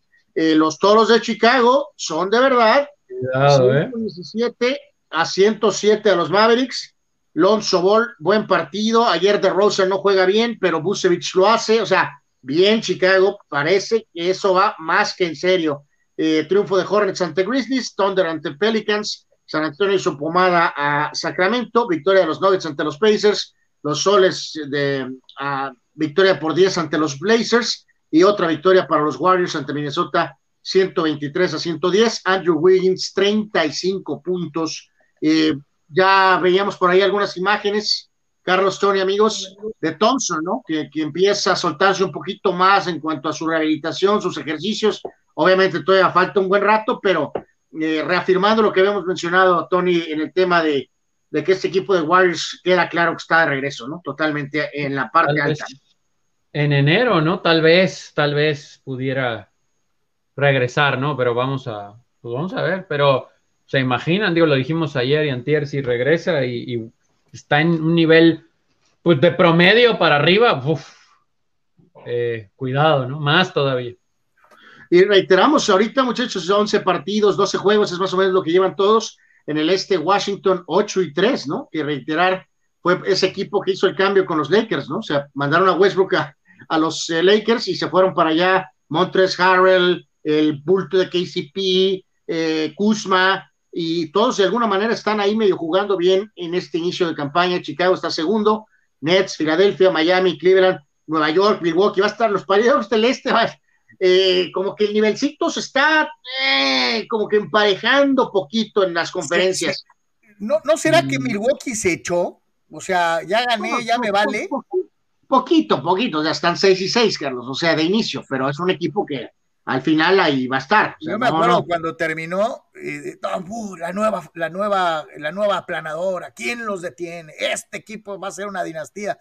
Y pues este el inicio ha sido pues medio de pues eh, todas las piezas están de regreso, salvo Tucker, ¿no? Que ahora está en Miami, que ayer, por cierto, fue una pesadilla para los Lakers en todos los sentidos, el famoso PJ Tucker, ¿no? Pero, pero lo que ayer me platicábamos, Carlos, tantito, no sé, creo que ya no estabas, Tony, de que, este, digo, es un maratón y pues esto le quedan tres mil años a la temporada, pero, pero el inicio es bastante decente en general en la liga, o sea, eh, digo, reitero, los Lakers son como el sol, ¿no? Y todos los demás giran a su alrededor. Eh, pero hay muchas cosas llamativas, buenas, positivas en la, en la liga en general. Juan Pitones dice si es Bubesic eh, dio positivo por COVID, ¿no? Va a estar en el protocolo un buen rato con los Bulls, ¿no? Pero bueno, lo bueno, con que, Oye, lo bueno es que ya no hay COVID, ¿no? Es lo que dicen, dos, tres por ahí. Pues de que hay, hay, ¿no? Ahí sigue. Juan Pitones dice, si este Thursday Night fuera la semana pasada, Miami tendría una chance, pero en esta nueva semana los Ravens deberían de hacer la lógica. Es lo que mencionamos, ¿no? O sea... Pero, a ver, perdón, mm. perdón, perdón, ¿por qué tendrían chance, perdón? Porque, porque eh, Ravens jugó incompleto la, la, semana pasada, ¿no? Ah, ok, ok, por cuestiones de, de, Baltimore, pues, no, claro, no claro, claro, claro, ah. Bueno, era un think so de todos modos. Eh, pues sí. Dice Rule Sayer, los Dolphins son un equipo que no ha superado los 90 junto con los Cowboys y los, y los Redskins. Ya no son Redskins, ya son el WST. No, WFT. Eh, en fin. Ah. Dice, dice uh, Gerardo López, Dice otro tema Argentina, unos dando lástima humillándose, Icardi, y otros rompiéndola, pero en grande, Julián Álvarez. Este morro de 21 años tiene con queso las papas, que Dybala, que Lautaro, Álvarez, dice Gerardo Atlista López. que estuvo medio simpático el otro día, hicieron una campaña de este muchacho en el chinguito eh, en España, no tenían temas, ¿no? Y eh, decidieron aventarse un este, megadramonón con el tema de este muchacho. Este. Julián Álvarez, de 21 años de edad. Pues eh, creo que dicen que tiene por ahí 20 y pico de rescisión, una cosa así. Pues con el momento que tiene, pues supongo que pues, en el mismo mercado de invierno a lo mejor debería moverse, ¿no? De veras, si es tan bueno. Antes de que valga más, ¿no? Este, pero digo, sí la ha estado rompiendo y todo, ¿no? Pero a lo que quiero decir aquí, mi querido Gerardo, es que a veces eh, agarramos este, a X jugador y, luego me lo echan. Eh, y ahí es muy dado ahí, ¿no? Eh, River y Argentino, y, y, pues tú mencionaste a varios, sí, buenos jugadores, pero se llegó a poner, vamos, muchachos, en algún momento que Aymar iba a ser el mejor jugador del mundo, que Saviola iba a ser el mejor jugador del mundo, pues fueron buenos jugadores, pero, pero eran buenos jugadores, pero no lo que la maquinaria. Pues, eh, pues también con los brasileños han pasado cosas similares, Anuar. Este, bueno, eh, Carlos, pero bueno, los brasileños como que sí le atinan, como que están un escalafón arribita, ¿no? nos vendieron a, nos vendieron a a, ¿cómo se llama? A Raí como que iba a ser este, la reencarnación de Pelé y pues se quedó muy lejos, ¿no? Este, eh, ¿quién más? Bueno, pues, eh, Robinho, pero bueno, pero en general yo creo que se quedó cortito. ¿no? Es, Robinho nos dijeron que era pues también Garrincha 2 y pues no. Pues sí, pero, pero digo, sí, sí me hace muy curioso que nuestro amigo nos mencione a este chaval, ¿no? Que está ahorita rompiéndola y pues no tiene 17 años, ¿no? Tiene ya 21 años. Entonces, bueno, pues, pues, pues, ¿dónde estamos? Pues si es tan bueno, pues órale, vámonos. por cierto, le quería, le quería, eh, les quería eh, comentar esta antes de que nos vayamos ya, por ejemplo, al, al Chútale y a todo lo demás, eh, porque me llamó mucho la atención también este tuitazo, se me hace muy ilustrativo del el nivel de calidad de este chamaco que hemos venido platicando, Matt Araiza, el pateador de, de los Aztecs, al margen de lo que haga como pateador de lugar, o sea, como pateador de goles de campo y puntos extras, también, ya lo habíamos dicho aquí, despejan. Araiza tiene más despejes de 80 yardas en esta temporada, lo ha hecho dos veces, que todos los pateadores de despeje en la NFL en toda la década pasada. Es decir, Araiza tiene dos despejes de más de 80 yardas este año, algo que ni todos los pateadores de la NFL juntos lograron en la década anterior. Es increíble, ¿no? No, insisto, este va a ser elegido en el draft, ¿no? Eh, cuarta ronda tal vez, no sé si tercera, pero cuarta, quinta, ya es too much. Eh, e, este talento no se puede ir así, ¿no? Sobre todo por la posición. Están diciendo que seguramente va a ser el ganador del premio Ray Guy al mejor pateador del fútbol americano colegial de calle. O sea, además dicen, ya dénselo de una vez, ¿no? Sí, sí, sí, talentosísimo, talentosísimo, la verdad. Y destaca más, eh, Tony Anwar, cuando vemos la muy bajita calidad de los pateadores en el profesional, ¿no? Bueno, habrá que verlo también en, ya en el profesional. Como de vacas flacas, ¿no? Un poquito. Sí, en comparación a otras épocas, ¿no? Pero, pero bueno. Vámonos, señores, con la eliminatoria de Conmebol. Ayer nos platicaba, nos preguntaba nuestro amigo uruguayo Vicente cómo veíamos a la garra charrúa. Eh, nos eh, comentaba acerca de eh, otro amigo de, Twitch que es peruano, nos preguntaba sobre Perú. Otro amigo boliviano también en Twitch nos preguntaba sobre la selección boliviana. Actividad en Colmebol para el día de hoy. Sí, que Argentina es mañana, ¿no? El, juego de Argentina es mañana. Este, el Uruguay, ahorita ya empezó Ecuador y Venezuela, 0 a 0 hasta el momento. A las 3 es el Paraguay-Chile, a las cuatro y media Brasil-Colombia, y a las 6 de la tarde el Perú en contra de eh, la selección de Bolivia, ¿no? Entonces, eh, desde ayer ahí habíamos anticipado un poquito, este, Carlos, con el tema del, el juego este de, Perú y de Bolivia, y, obviamente Uruguay también eh, súper importante, Brasil pues y Argentina ya se fueron, 31 y 25 puntos respectivamente, este, pero por ejemplo ahorita Ecuador pues tiene que sacar este resultado y reafirmar su, este, su segundo lugar, ¿no muchachos? O sea, no puede haber, no puede pinchar eh, contra Venezuela, ¿no? Ecuador gana ahorita, sería 20 puntos y realmente da un pasito adelante eh, Colombia, pues reiteramos, va con Brasil, así que ahí hay una oportunidad para Uruguay de moverse, o los mismos chilenos, ¿no? En fin, va, a haber partidos interesantes ahorita un ratito, ¿no? Sí, el hecho de no ganar Ecuador, que digo, sí sería honestamente sorprendente por el rival, pero el no ganar podría poner a Colombia y a Uruguay empatándole en puntos o encima de ellos, ¿no? Y Chile, dependiendo, también podrían acercarse. Así que sí, es muy importante para Ecuador ganar este duelo. Y también se está jugando en, Europa, ¿no? En, en, UEFA, eh, en donde ya hay algunos resultados. El, eh, resultado que más salta, Carlos, es el de, el de ahorita de España. Oye, España va eh, ganando, va iba ganando 1-0 o va ganando 1-0 contra Grecia de Arabia con penal. Pero pues como dicen en mi rancho, yo sé que no nos simpatiza Luis Enrique, pero pues ganar es ganar, ¿no? Este, España está ganándole a Grecia 1 a 0 y en este caso Suecia perdió. Este, Georgia, ¿no?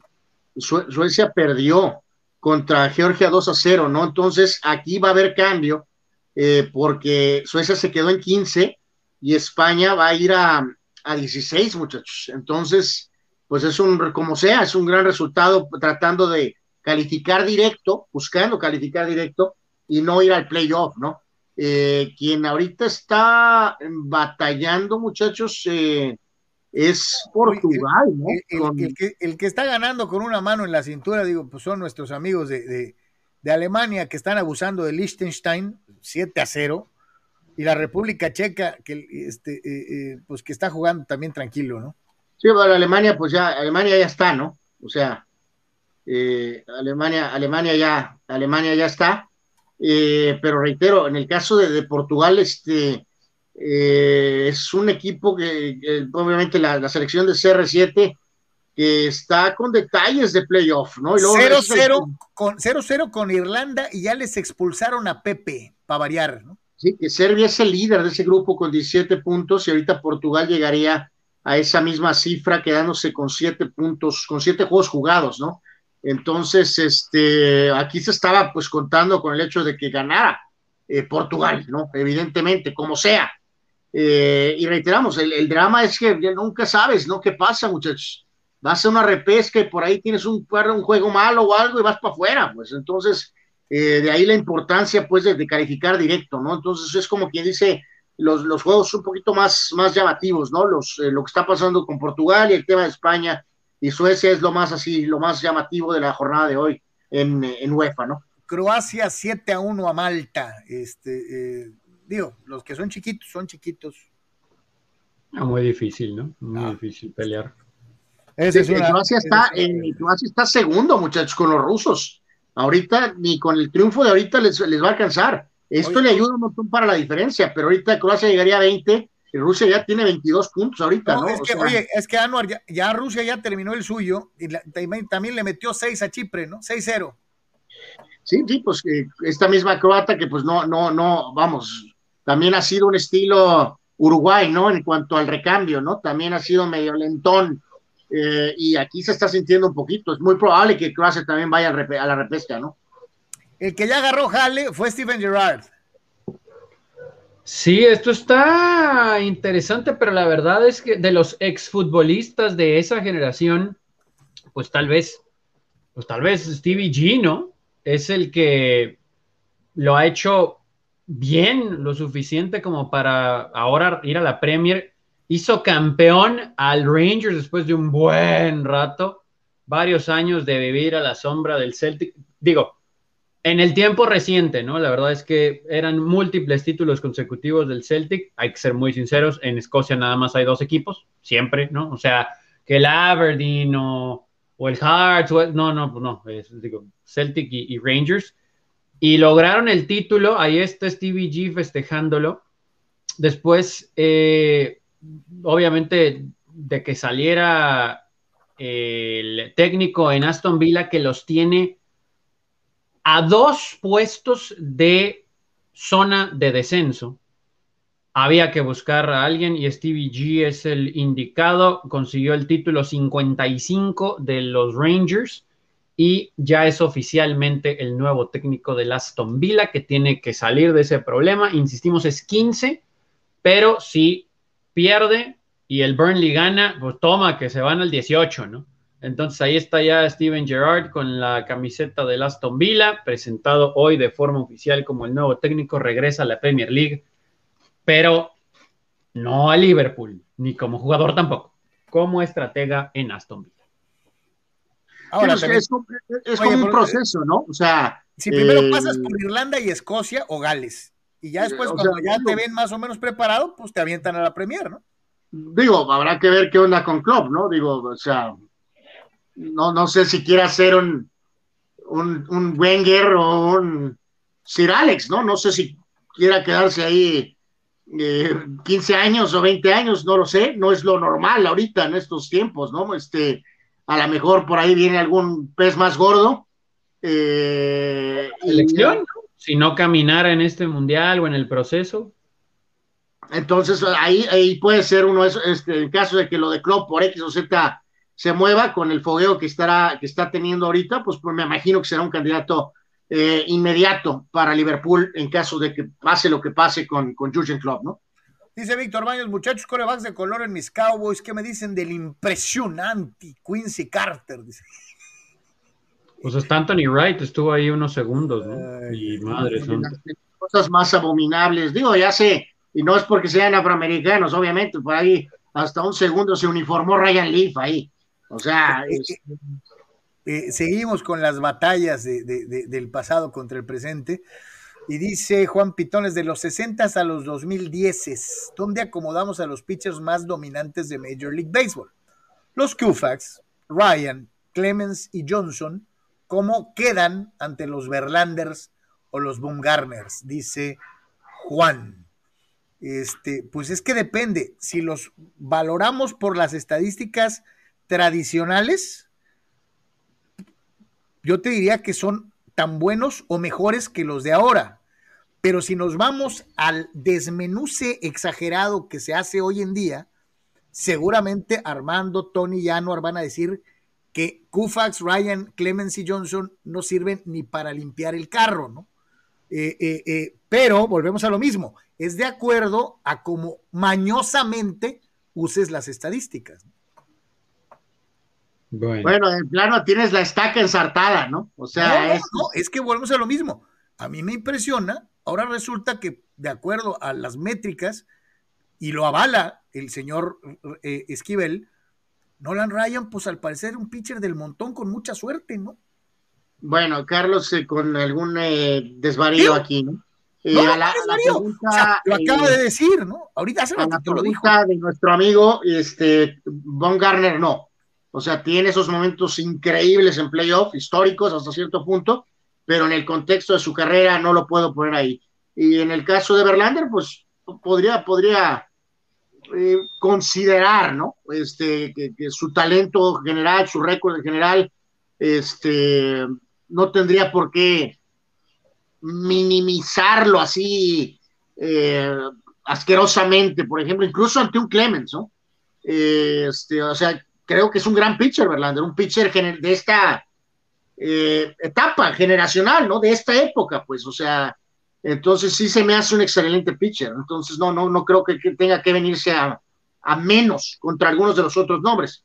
Eh, reitero, con Baumgartner sí tengo mis dudas si es realmente esa elite, ¿no? O sea, grandioso en playoffs, pero... Dice a lo mejor parte baja, ¿no? O sea, sí del bonche, pero parte, como por ejemplo, Kershaw a lo mejor sí está arriba de Van Garner. Y Max Scherzer está en ese grupo a lo mejor también, pero a lo mejor Van Garner está un escaloncito abajo. Yo, mira, yo les digo algo y aquí les voy a preguntar y no me voy a ir tan atrás. Si tú me dieras hoy a escoger un grupo de lanzadores, y fíjate que, que es un equipo que perdió más de lo que ganó. Yo te Carlos, eh, se me hace mejor a, Fernando Valenzuela del 81 o a Randy Johnson del 2001. Más espectacular. Eh, eh, eh, yo me iría con el equipo, el cuerpo de lanzadores de los Bravos de Atlanta, por ejemplo, de los noventas. Carlos, contesta mi pregunta. no, pues este, yo ya te dije. Yo Fernando del 81 contra Randy Johnson del 2001. ¿A quién tomarías, Carlos? ¿Bajo qué, dudas, ¿Bajo qué criterios? El único, es una pregunta muy simple. ¿Los tuyos este, o los míos? Mm, mm, mm, Digo, porque si, si me voy por tus criterios, entonces por darte gusto te diría que Randy Johnson. Pero si me voy por los míos, yo te diría que, por ejemplo, tiene más mérito un lanzador novato que un lanzador experimentado. El Randy Johnson del, del 2001 era un lanzador experimentado Valenzuela. Bueno, ok, Fernando del 86. Fernando del 86. Que ganó sí, pues es que a toro pasado está muy fácil, ¿no? Si en ese momento te ponen a un experimentado y un novato, no vas a escoger al novato. Que, ganó el 21 eh, juegos en 86, ¿verdad, Anuar? Eh, ajá, el de, sí. Líder de grandes ligas, ¿verdad? Eh, no me acuerdo si fue líder, pero bueno, tuvo 20 juegos completos. Este, y 20 juegos completos, sí. Probablemente, de acuerdo a mis métricas, me quedaría con Fernando Valenzuela. Perfecto. es que tus métricas son como mexicanas, ¿no? Eh, no, yo me voy a, a, las estadísticas que usábamos antes, Tony, no a esta extravagancia sabermétrica. este segmento fue llevado a ustedes por cortesía de Juan Escutia. Eh, no, no, no, nada que ver. Eh, eh, eh, yo te diría, por ejemplo, tú detestas a Pedro Martínez y yo, yo pienso que Pedro es más completo que muchos pitchers americanos y siempre fue visto para abajo por ser... Bueno, si me dan, claro, se presta la polémica, sí, difícil separar las agendas personales. Mejor versión de Pedro contra mejor versión de Verlander, yo tomaría Verlander, ¿no? Probablemente tú, como borrego, tomarías a Pedro Martínez. ¿no? no, pues ahí están los números, ¿no? Y, y el peso específico que tenía Pedro y, el grado de respeto que se ganó cuando tenía en contra, pues a todos, ¿no? Pero eso no cuenta, ¿no? Bueno, ahí sí, yo no, yo no, yo no, yo no oculto, ¿no? Como tú. Eh, no, no, no, no simpatizo con el señor Martínez, ¿no? Por eso, entonces, pues obviamente no lo juzgas de manera correcta, ¿no? Dice el buen Víctor Baños Sí tiene razón Anuar en cuanto a los juegos de los Lakers Showtime. Vale la pena ver los partidos, ganen o pierdan. Por cierto, este chico Monk, ¿cuál es su historia? Lo ha hecho muy bien. Eh, pues de esos, ¿no? De esos que de repente surgen medio, digo, no, no es un veterano. Sí, sí, no, no estamos diciendo que se va a convertir en la, pieza, este, eh, pero les da una alternativa, ¿no? O sea, es otro guardia que, que, por ejemplo, a diferencia de Rondo, que controla el juego, que es más una cuestión tal vez defensiva, con este hombre tienes este, eh, ofensiva, eh, pero instantánea, ¿no? Entonces, eh, creo que era una firma de profundidad y a la hora de la hora Malik Monk resulta que va a ser una firma a lo mejor mucho más importante, ¿no? Porque a lo que voy que menciona Tony, nuestro amigo, él viene procedente de de, um, creo que era de, no me acuerdo si era de Kentucky, creo, pero si vemos sus primeros años en Charlotte, 6.7, 8.9, 10.3 y 11.7 la temporada anterior, ¿no?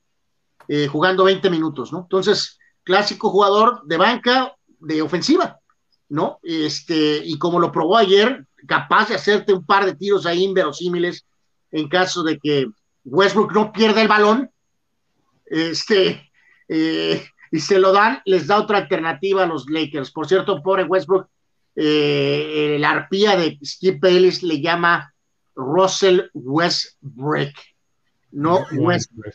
Qué hojaldra. Dice nuestro buen amigo Gerardo Atlista López. Carlos, no podemos decir que ganará el premio al mejor pateador Mataraiza. Esperemos a ver qué dice la famosa y siempre asertiva sabermetría. Eh, gracias a Dios, en el americano todavía no es para tanto, mi querido Gerardo. Es calidad, lo que se ve, no, no desmenuzarle para hacerle al cuento. No, no, no. En el americano todavía es lo que se ve, eh, gracias a Dios. Pero bueno, en fin. Señores, vámonos con los goals y eh, el hockey sobre hielo de los Estados Unidos. Sí, ayer un gran triunfo de los Golds, muchachos, gran, gran triunfo de verdad, venciendo eh, a la sucursal o a la filial del equipo de Las Vegas Golden Knights. Esto me causó, la verdad, de curiosidad y, se me hizo algo eh, interesante que el equipo filial se llama, si, si el de la NHL es Golden Knights, pues el de la AHL es Silver Knights y su casco es plateado, ¿no? Y brilla y toda la cosa, así que está, está interesantón ese, ese asunto. Ganaron entonces los Golds, iban ganando 4 a 0 después del primer periodo. Antes de los primeros tres minutos anotaron eh, y luego como hilo de media, ¿no? Esa ventaja sí, sí se vio cortada. Luego del eh, intento de despertar en el segundo periodo de Henderson, Henderson, Nevada, ahí cerquita de Las Vegas. Entonces, pues se, se hizo un juego, ¿no? Se puso 4 a 2, pero luego se alejaron los, los goals, se volvió a acercar en el último periodo el equipo de Henderson, nuevamente se alejaron, ganaron los goals 6 a 3, así que bueno, estuvo interesante, ¿no? La noche de ayer ahí en el Sports Arena, tercer triunfo de los goals, ya, ya se ve diferente, 3-5, mientras que el equipo de Henderson venía con dos triunfos de manera consecutiva, pero pues ya están 5-4, así que ahí va, ya se encuentra un poquito mm, el equipo más, vamos a decir que con mayor química de acuerdo a lo que se vio en la primera semana, ¿no? Y ahorita lo vamos a escuchar del propio coach Joel Bouchard, pero sí jugaron mucho mejor. Obviamente, cuando anotas cuatro veces en el primer periodo, pues eso te va a facilitar las cosas. ¿Qué, qué tal de gente, Tony? ¿Qué tal el ambiente en general? Eh, pues para estos juegos, que no son, vamos a decir, inaugural o fin de semana con alguna promoción, etcétera, el segundo nivel en las cabeceras, está bloqueado. Pero el segundo nivel en el centro sí está disponible, ¿no? Entonces, toda la parte del lado de las cámaras de televisión estaba casi lleno en el nivel de abajo y en el segundo. Y enfrente vamos a decir que la mitad. Así que con lo cerrado de las secciones voy a decir que la mitad de la arena, poquito más. Eh, pero para ser miércoles en la noche no se me hizo mal este viernes, que todos los viernes son de Cheve a dos dólares, me imagino que habrá más gente. Viernes de Cheve eh, eh, eh, a dos dólares, se oye muy atractivo, mi querido Tony. No, pues imagínate, los guardias de seguridad también van a estar muy emocionados, seguramente. Vamos a escuchar al señor Bouchard, quien es el entrenador del equipo de, de San Diego respecto a lo que fue el desempeño de su equipo contra este, contra este cuadro de Henderson. Henderson, eh, eh, eh, dentro de lo que es la liga donde participan los Gods. Practice, we've been growing since the beginning of, uh, of. Hemos crecido desde el principio del campamento. Creo que esta semana fue la mejor en las prácticas. Uh, Estoy elevando más los estándares cada vez, pero los jugadores lo han hecho bien. Nuestra preparación fue mucho mejor. Y obviamente cuando empiezas el juego así, eso va a ayudar, pero el guiarlos es lo que nos ha llevado a trabajar mejor. Y cuando también entrenamos mejor, obviamente tendremos mejores resultados. No solamente es el primer juego en el que anotamos así, sino en el que nos llevamos bien de inicio. Es difícil jugar 60 minutos en ese nivel pero lo hicimos mejor que en el paso, porque también lo hicimos bien. Y tuvimos un par de errores aquí después de tener la ventaja, pero nos mantuvimos con calma y nos alejamos. Ellos hicieron algunas jugadas en momentos clave, pero nosotros tuvimos el juego bajo control. Es difícil tener esa química rápido porque vienen jugadores de muchos lados, pero de verdad he elevado el estándar. Hemos estado demandando, um, la verdad, exigentemente mucho juego bueno. Y el asunto es que al final nos hemos sentido cómodos en ese estilo de juego. Y en nuestra uh, condición ha sido obviamente la óptima que nos ha dado esos triunfos. y tener ese estilo competitivo y crédito a los jugadores porque tuvimos que trabajar mucho en esos ejercicios de patinaje, pero han dado sus dividendos. ¿no? Yo te digo, se me hace, se me hace un, un deporte extenuante. Eh, eh, digo, no sé si han tenido la oportunidad ustedes amigos eh, eh, de haber patinado en hielo alguna ocasión y es algo cansadísimo. Intentado. Eh, yo no quiero pensar No, oye, Carlos, para jugar por a ese eso los- nivel. Por eso los shifts son tan, tan, tan, la entrada y salida de los jugadores es eh, tan, Sí, tan sí, tan, continua, tan ra- con- sí, tan continua. cortos, de, digo, cortos en relación a que duras un minuto, bueno, varía el nivel o liga o la cosa esto, pero vamos a hablar entre un minuto, un minuto y medio, dos minutos, tal vez, que el- el- lo que quieran tomar, no más de un, un minuto y pico. No, no Este, quiero, porque, no quiero, eh, más para afuera, porque si no te mueres ahí, no, literalmente. te no mueres ahí. quiero exa- no quiero exagerar, pero sí tal vez dentro de los deportes de conjunto más populares, tomando en cuenta desde luego el juicio de los famosos major sports en Estados Unidos, el básquet es cansadísimo también, es muy, muy cansado. Pero, pero el hecho de la patinada hace del hockey algo, digo, si no, como dice Tony, si nomás te pones los mendigos patines y medio patinas y, y te, y, y- y- y es, y es cansado, doloroso. El equipo, muchachos, ¿no? O sea, las, las sombreras, el peso, pues, más cargar el bastón permanentemente, este, el contacto natural del juego. la velocidad No, no, no, a la que te tienes que mover. O sea, es la verdad, reafirmas tu recomendación, ¿no, Tony? De que no necesariamente puedes ir en modo Villamelón, ¿no? No necesitas conocer eh, eh, todo el contexto de reglas, ni, ni la línea blue azul o la línea roja, ni nada de eso. O sea, es, es por eso que decíamos que es fútbol soccer hasta cierto punto en hielo, fútbol Pero es que- rápido, es ¿no? que, lo- alguna vez lo describiste bien, es una mezcla de foot, básquet, americano, soccer, soccer, soccer de, patinaje, de- de arena, pues, o sea, de lucha y box. y lucha y box. Sí. Pues de hecho sí, gran, nos gran tocaron como cuatro broncas ayer, ¿no? De hecho, suena la Más chicharra agregado al espectáculo Sí. de, de, de eso. que, que hay o sea, que recordar son permitidas hasta cierto punto para sacar el estrés de tanto choque en, entre ellos y en, en la barrera, ¿no? Eh, o sea, pero- de que, de que, de que tan- no importa ni en televisión ni en vivo, ¿no? De que, pues es que el POC, es que no se ve, pues es que está, chi- o sea, no, no, pues no, no sé, pues, No, pues queda muy claro que para el flujo de la acción, pues va para donde está el maldito POC. en la arena sí se ve, Anuar, ¿eh? Y sí se ve, Si sí, estás sí, ahí, sí, sí, sí. se ve. Este, Sí, a de lo acuerdo, la, acuerdo. la gente es medio exagerada en lo de la tele, ¿no? Pero este, en la arena sí, Sí se ve. me he percatado que en estos juegos de AHL, que insistimos es la triple A por llamarlo así, o la sí, filial, el sistema de desarrollo, como quieran verlo, de la NHL junto con la East Coast Hockey League, eh, las dos únicas, eh, ahora sí que eh, permitidas, eh, avaladas.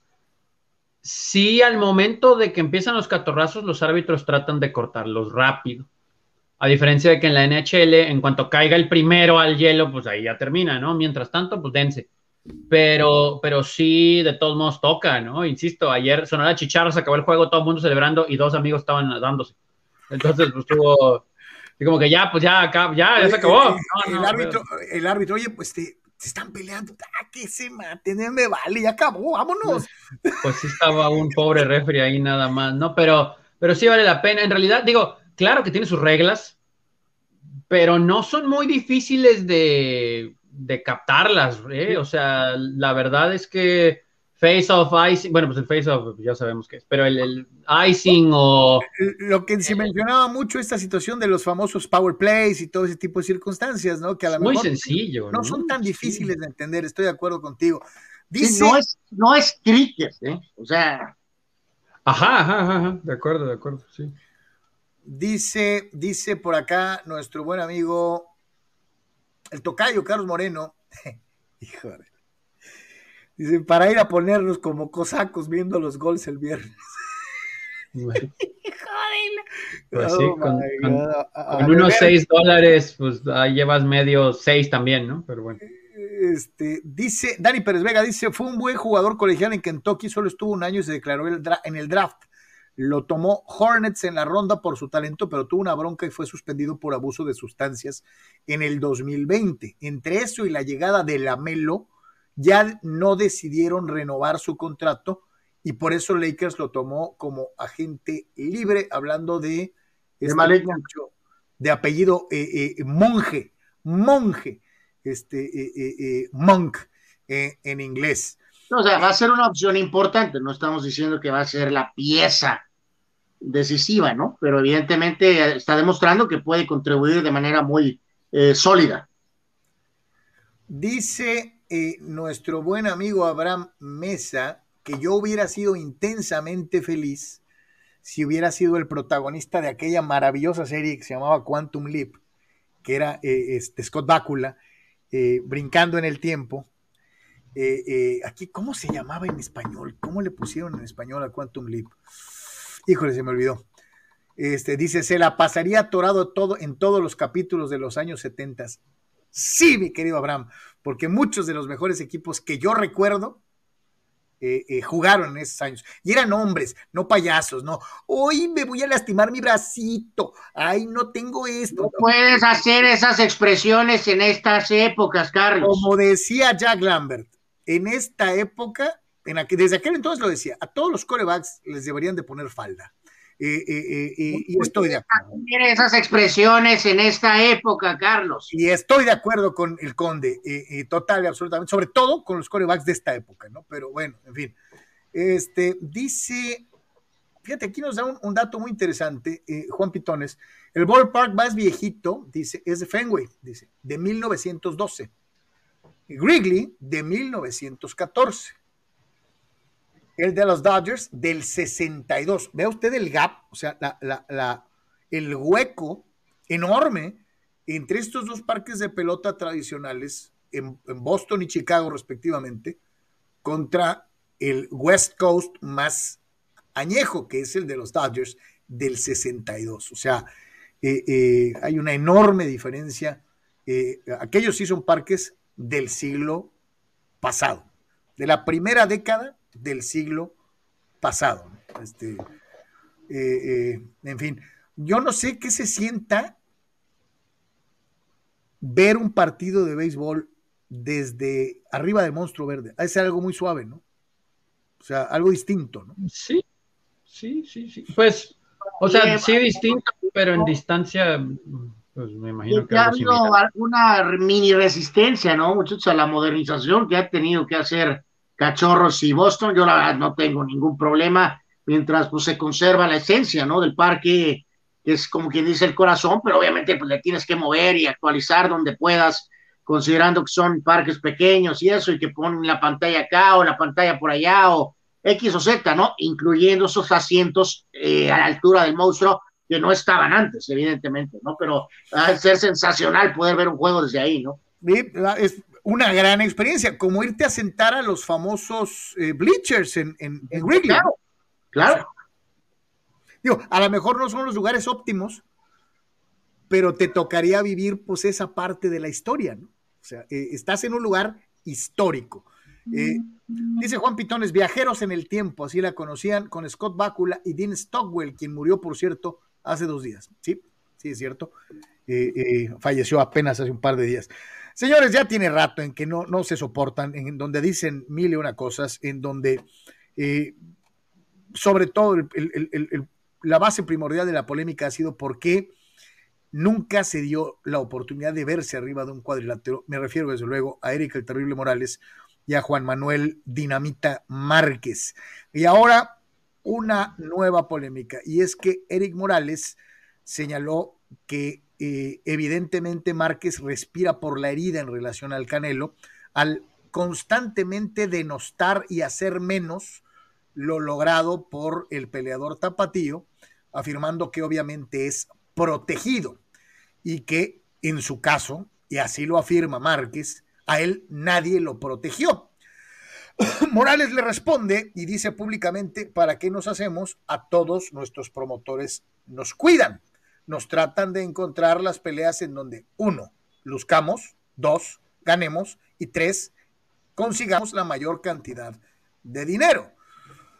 Pero Márquez sostiene que a él nadie lo, ayudó. Yo les pregunto, ¿creen verdaderamente que exista un peleador quijotesco que no sea protegido por sus apoderados o sus managers?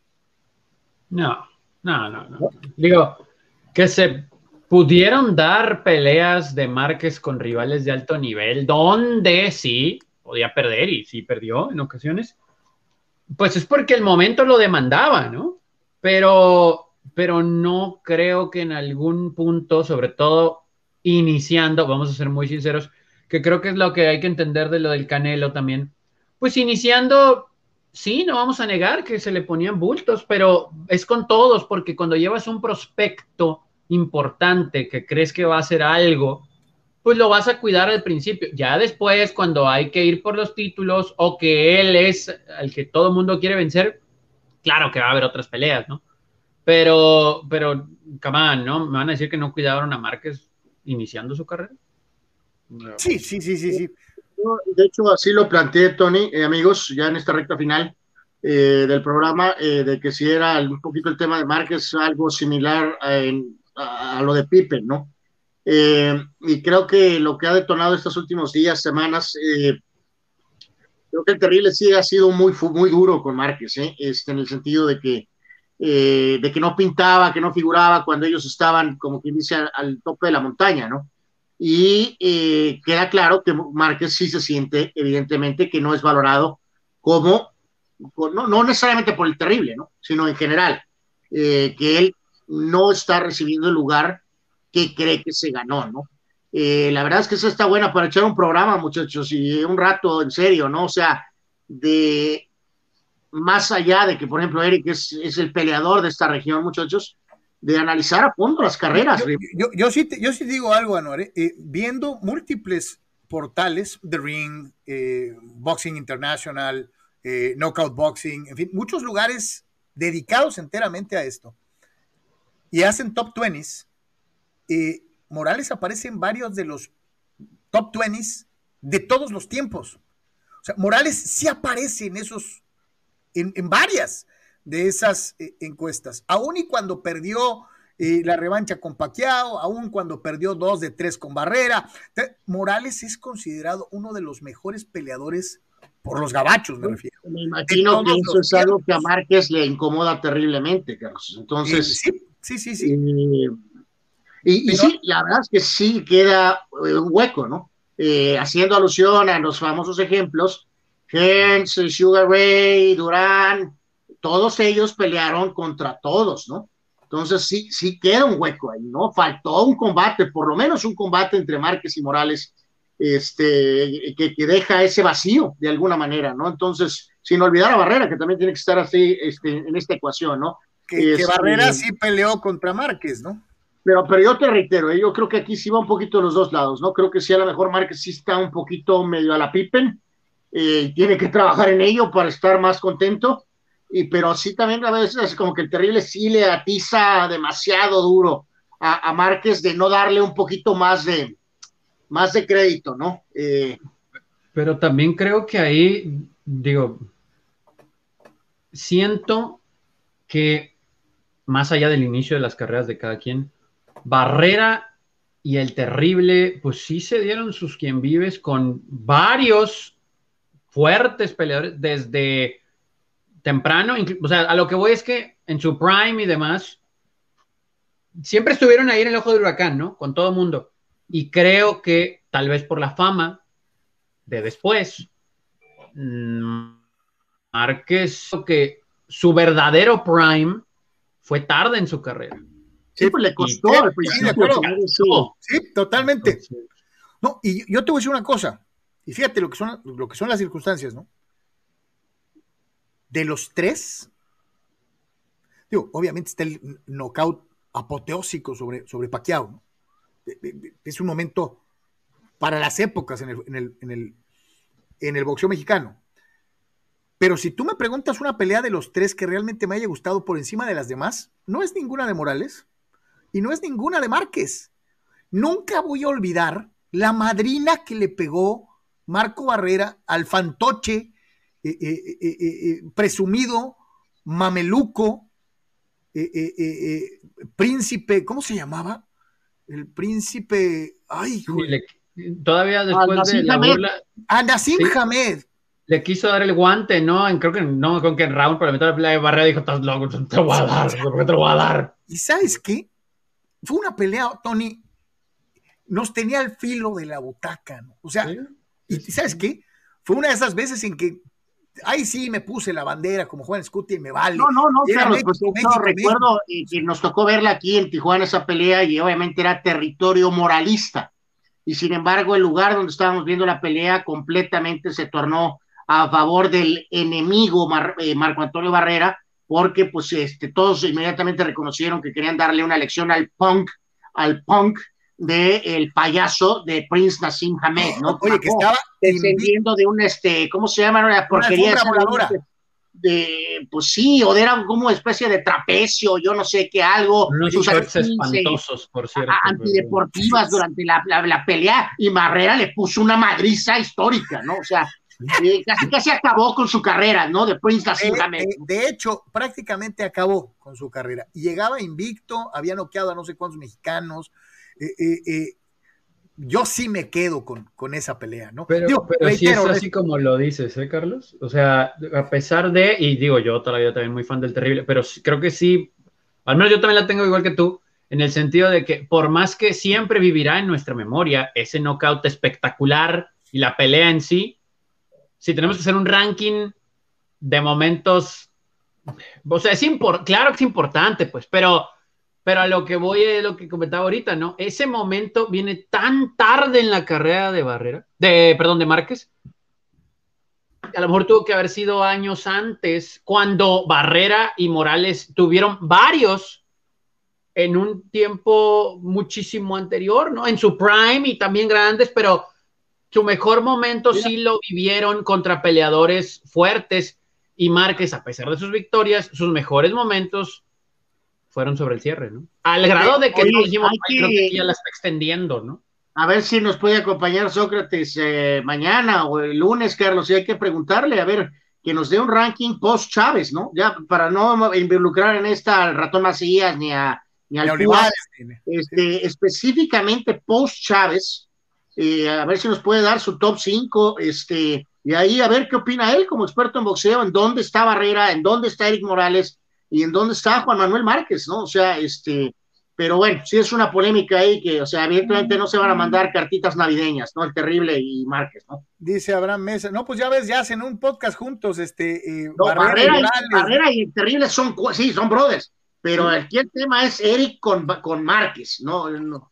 Que, que por cierto está muy, muy sabroso el podcast. Si tiene chance de verlo, véalo. Este, Ah, el podcast de Eric y Barrera. y Barrera, sí. Dice Abraham Mesa, Morales y Márquez fueron de los pocos que podrían contar a sus nietos que vencieron a Pacquiao en su prime, los dos boxeadores de diferentes estilos. Eric más técnico y Márquez más de contragolpeo, dice Abraham. Eh, Luis Miguel Flores dice, saludos, qué bien escucharlos de nuevo, hermano, bienvenido, aquí tenemos desde hace rato. Danos, este, eh, eh, suscríbete al, YouTube, este, dale like en Facebook, muchas gracias por estar aquí. Eh, Abraham Mesa me ataca de Carlos Pavón y Costilla. Sí, a mucha honra, hijo de qué, fulano. Este, mm, ¿quién más? Ah, dice, dice el propio Abraham, Sutton, Kufax, Drisdale, Hershiser y Kershaw. Ni Fernando ni Julio estarían en mi quintete ideal de los Dodgers. ¿A quién quitarías, Carlos, y por qué? Yo quitaría el Bulldog para poner a Fernando Valenzuela. Sí, señor. si se habla en Yo serio, lo haría. ¿no? Y lo digo en serio. ¿eh? Eh, bueno, no está tan loco, Carlos. Normalmente, como va, está para debatirse.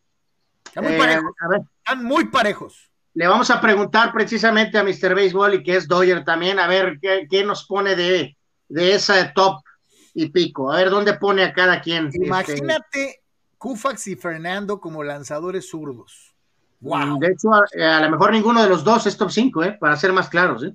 Este, pero bueno, este, de digo, los dos es top 5 a lo mejor. yo sí, yo sí pondría, por ejemplo, Kershaw, que es de esta actualidad, eh, eh, debe de Es que estar top 5, ya vamos top, top- porque tiene que estar Kershaw, tiene que estar Kufax y Drysdale también. Entonces ya no es top 5, solo hay dos lugares. Sí, sí, Pues te digo, Eso alguna vez lo, ese ejercicio lo hicimos ya hace no mucho, ¿eh? en plena pandemia.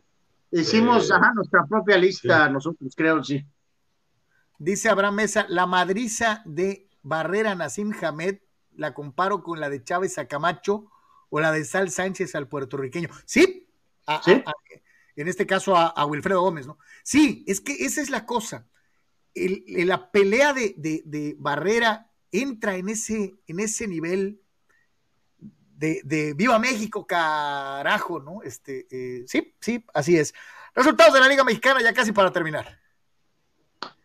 Vamos con eh, un poquito de, la, de esta jornada. Reiteramos que estamos en la, en la etapa, pues esta ya de, de, de, de- de definición. Este, jornada de ayer, victoria de Monterrey a Culiacán 9 a 5, eh, triunfo de Obregón 5 a 4 ante Navojoa, Guasave 14 a 5 a Mochis y Mexicali cayó ante Hermosillo 1 a 0 y el triunfo de Mazatlán 8 a 7 ante Jalisco. Por ahí vemos eh, imágenes, eh, fotos, muchachos. Fue la despedida de el eh, buen Walter Silva, del gran Walter Silva, el compadre de, de, de Mr. Baseball. Una entrada y un tercio, obviamente una larga carrera, eh, con participación en grandes ligas. Este, vamos, un, un caballero, Walter Silva, así que eh, le retiraron el número. Eh, merecido, merecido para eh, Walter Silva su reconocimiento. Y ahí está la, la tabla de posiciones eh, con los mayos eh, al frente. Aquí, muchachos, agregar, a ver si mañana le damos un poquito más de tiempo a esto, comparando con otros. Joaquín Soria se retiró también, él ya de manera muy discreta, pero anunció su retiro. Lo comentaba Armando, 14 años, eh, 229 rescates, tremenda, tremenda carrera de Joaquín Soria. Este, debe estar muy ¿no? arriba Y en sí, el ranking de, calladito. de, de- de- de peloteros mexicanos, eh, de pitchers mexicanos. Sin duda, sin duda. Y- pero lo que dices tú, ¿no? Muy discreto, muy, muy discreto, muy tranquilo, ¿no? Sí, Sí. Vámonos, este, eh, les había preparado esta listita, no la vamos a tal vez a, a- checar en detalle, pero me llamó mucho la atención y sobre todo porque se me hace un muy buen trabajo de eh, esta eh, página de, de Instagram que se dedica al manejo estadístico del de, eh, el fútbol eh, mexicano y se me hizo muy, se llama uno por uno y nos presenta esta, esta situación, ¿no? La mayor racha de victorias consecutivas, etcétera, etcétera. El único lugar en donde figura Cholos es el menor número de victorias en el torneo regular, empatado con Querétaro, es decir, los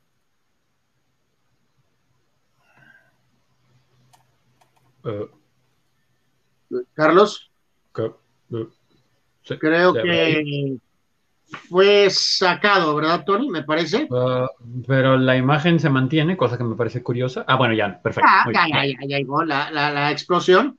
Este, a ver, ahorita si, si tarda, si no de volada aquí, déjame eh, rápido mencionar los cumpleañeros. Eh, a ver, ahí viene Carlos ya de regreso. Ahí está, no, Eh, sí, síguele ahí, ahorita, ahorita cerramos con la otra, échale. eh, pues sí, sí, vemos por ahí nada más rapidísimo. Cumpleaños de hoy, Fossi Seller, campeón del Masters de Golf, pero recordado por un episodio ahí medio con ese tema de racismo con Tiger Woods en aquel Master del 97. Roberto Hernández, más de 300 salvados en grandes ligas. Nació en el 64, el piloto brasileño Gil de Ferran, nació en el 67. Lynn Elliott, pateador de los vaqueros y Kansas City, pero recordado porque Jimmy Johnson lo corrió eh, básicamente en, un momento de molestia.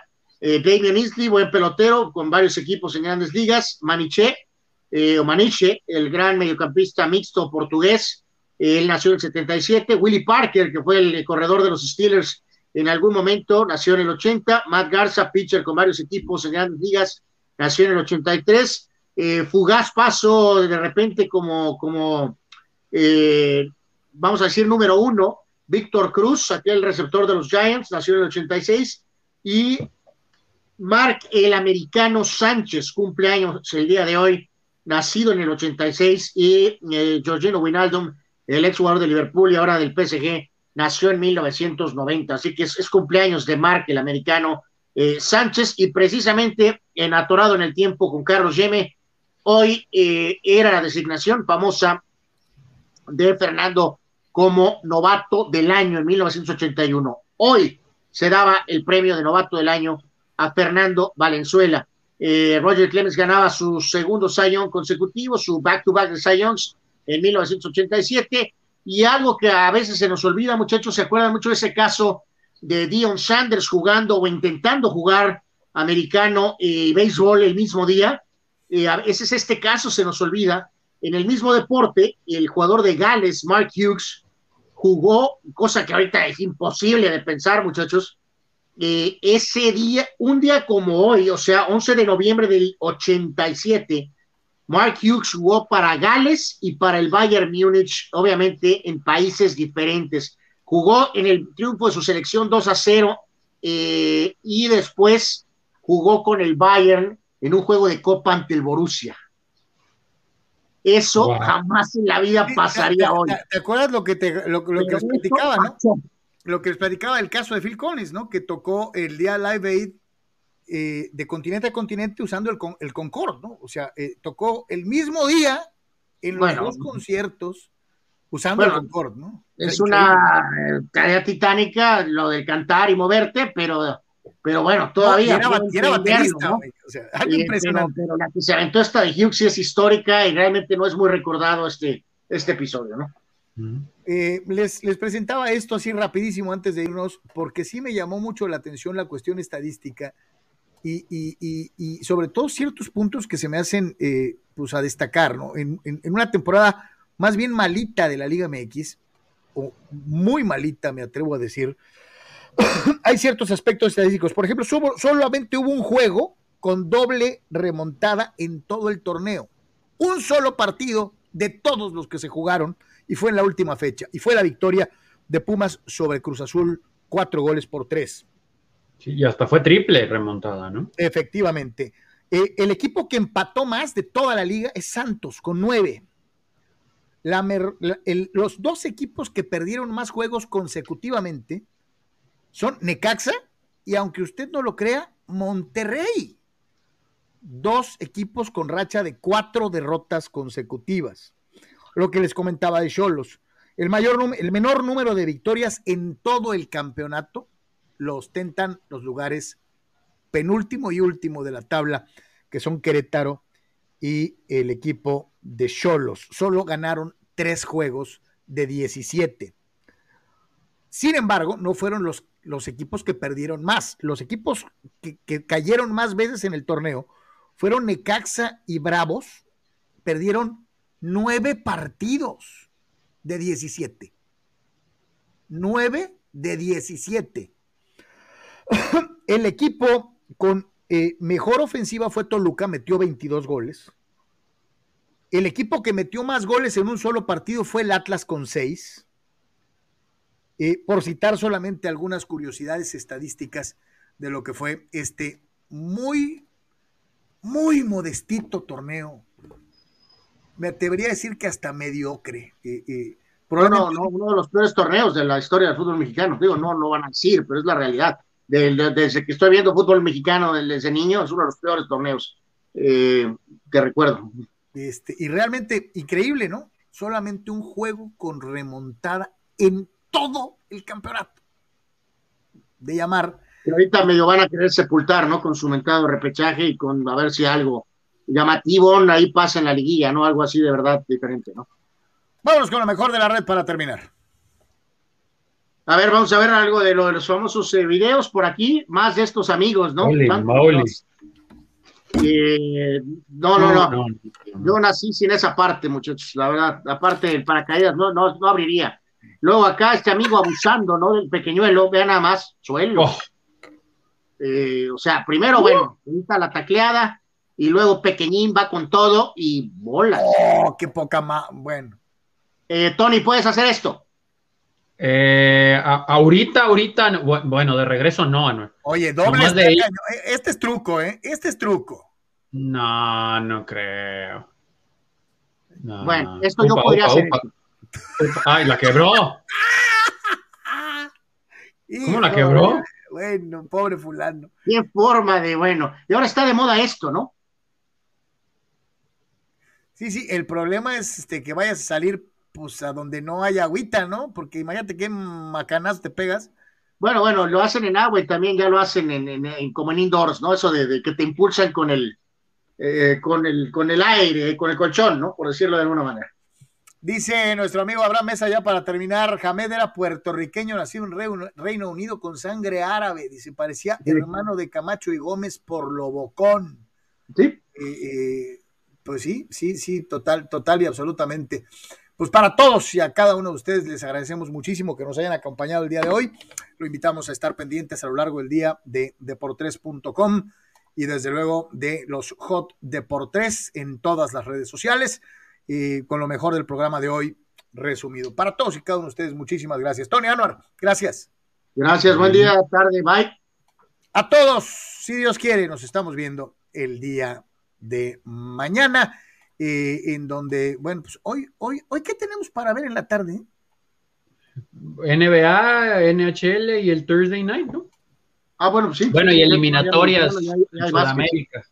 Sí. todo lo de soccer, pues básicamente termina prácticamente ya ahorita, ¿no? Ahí está la agenda. Hasta mañana.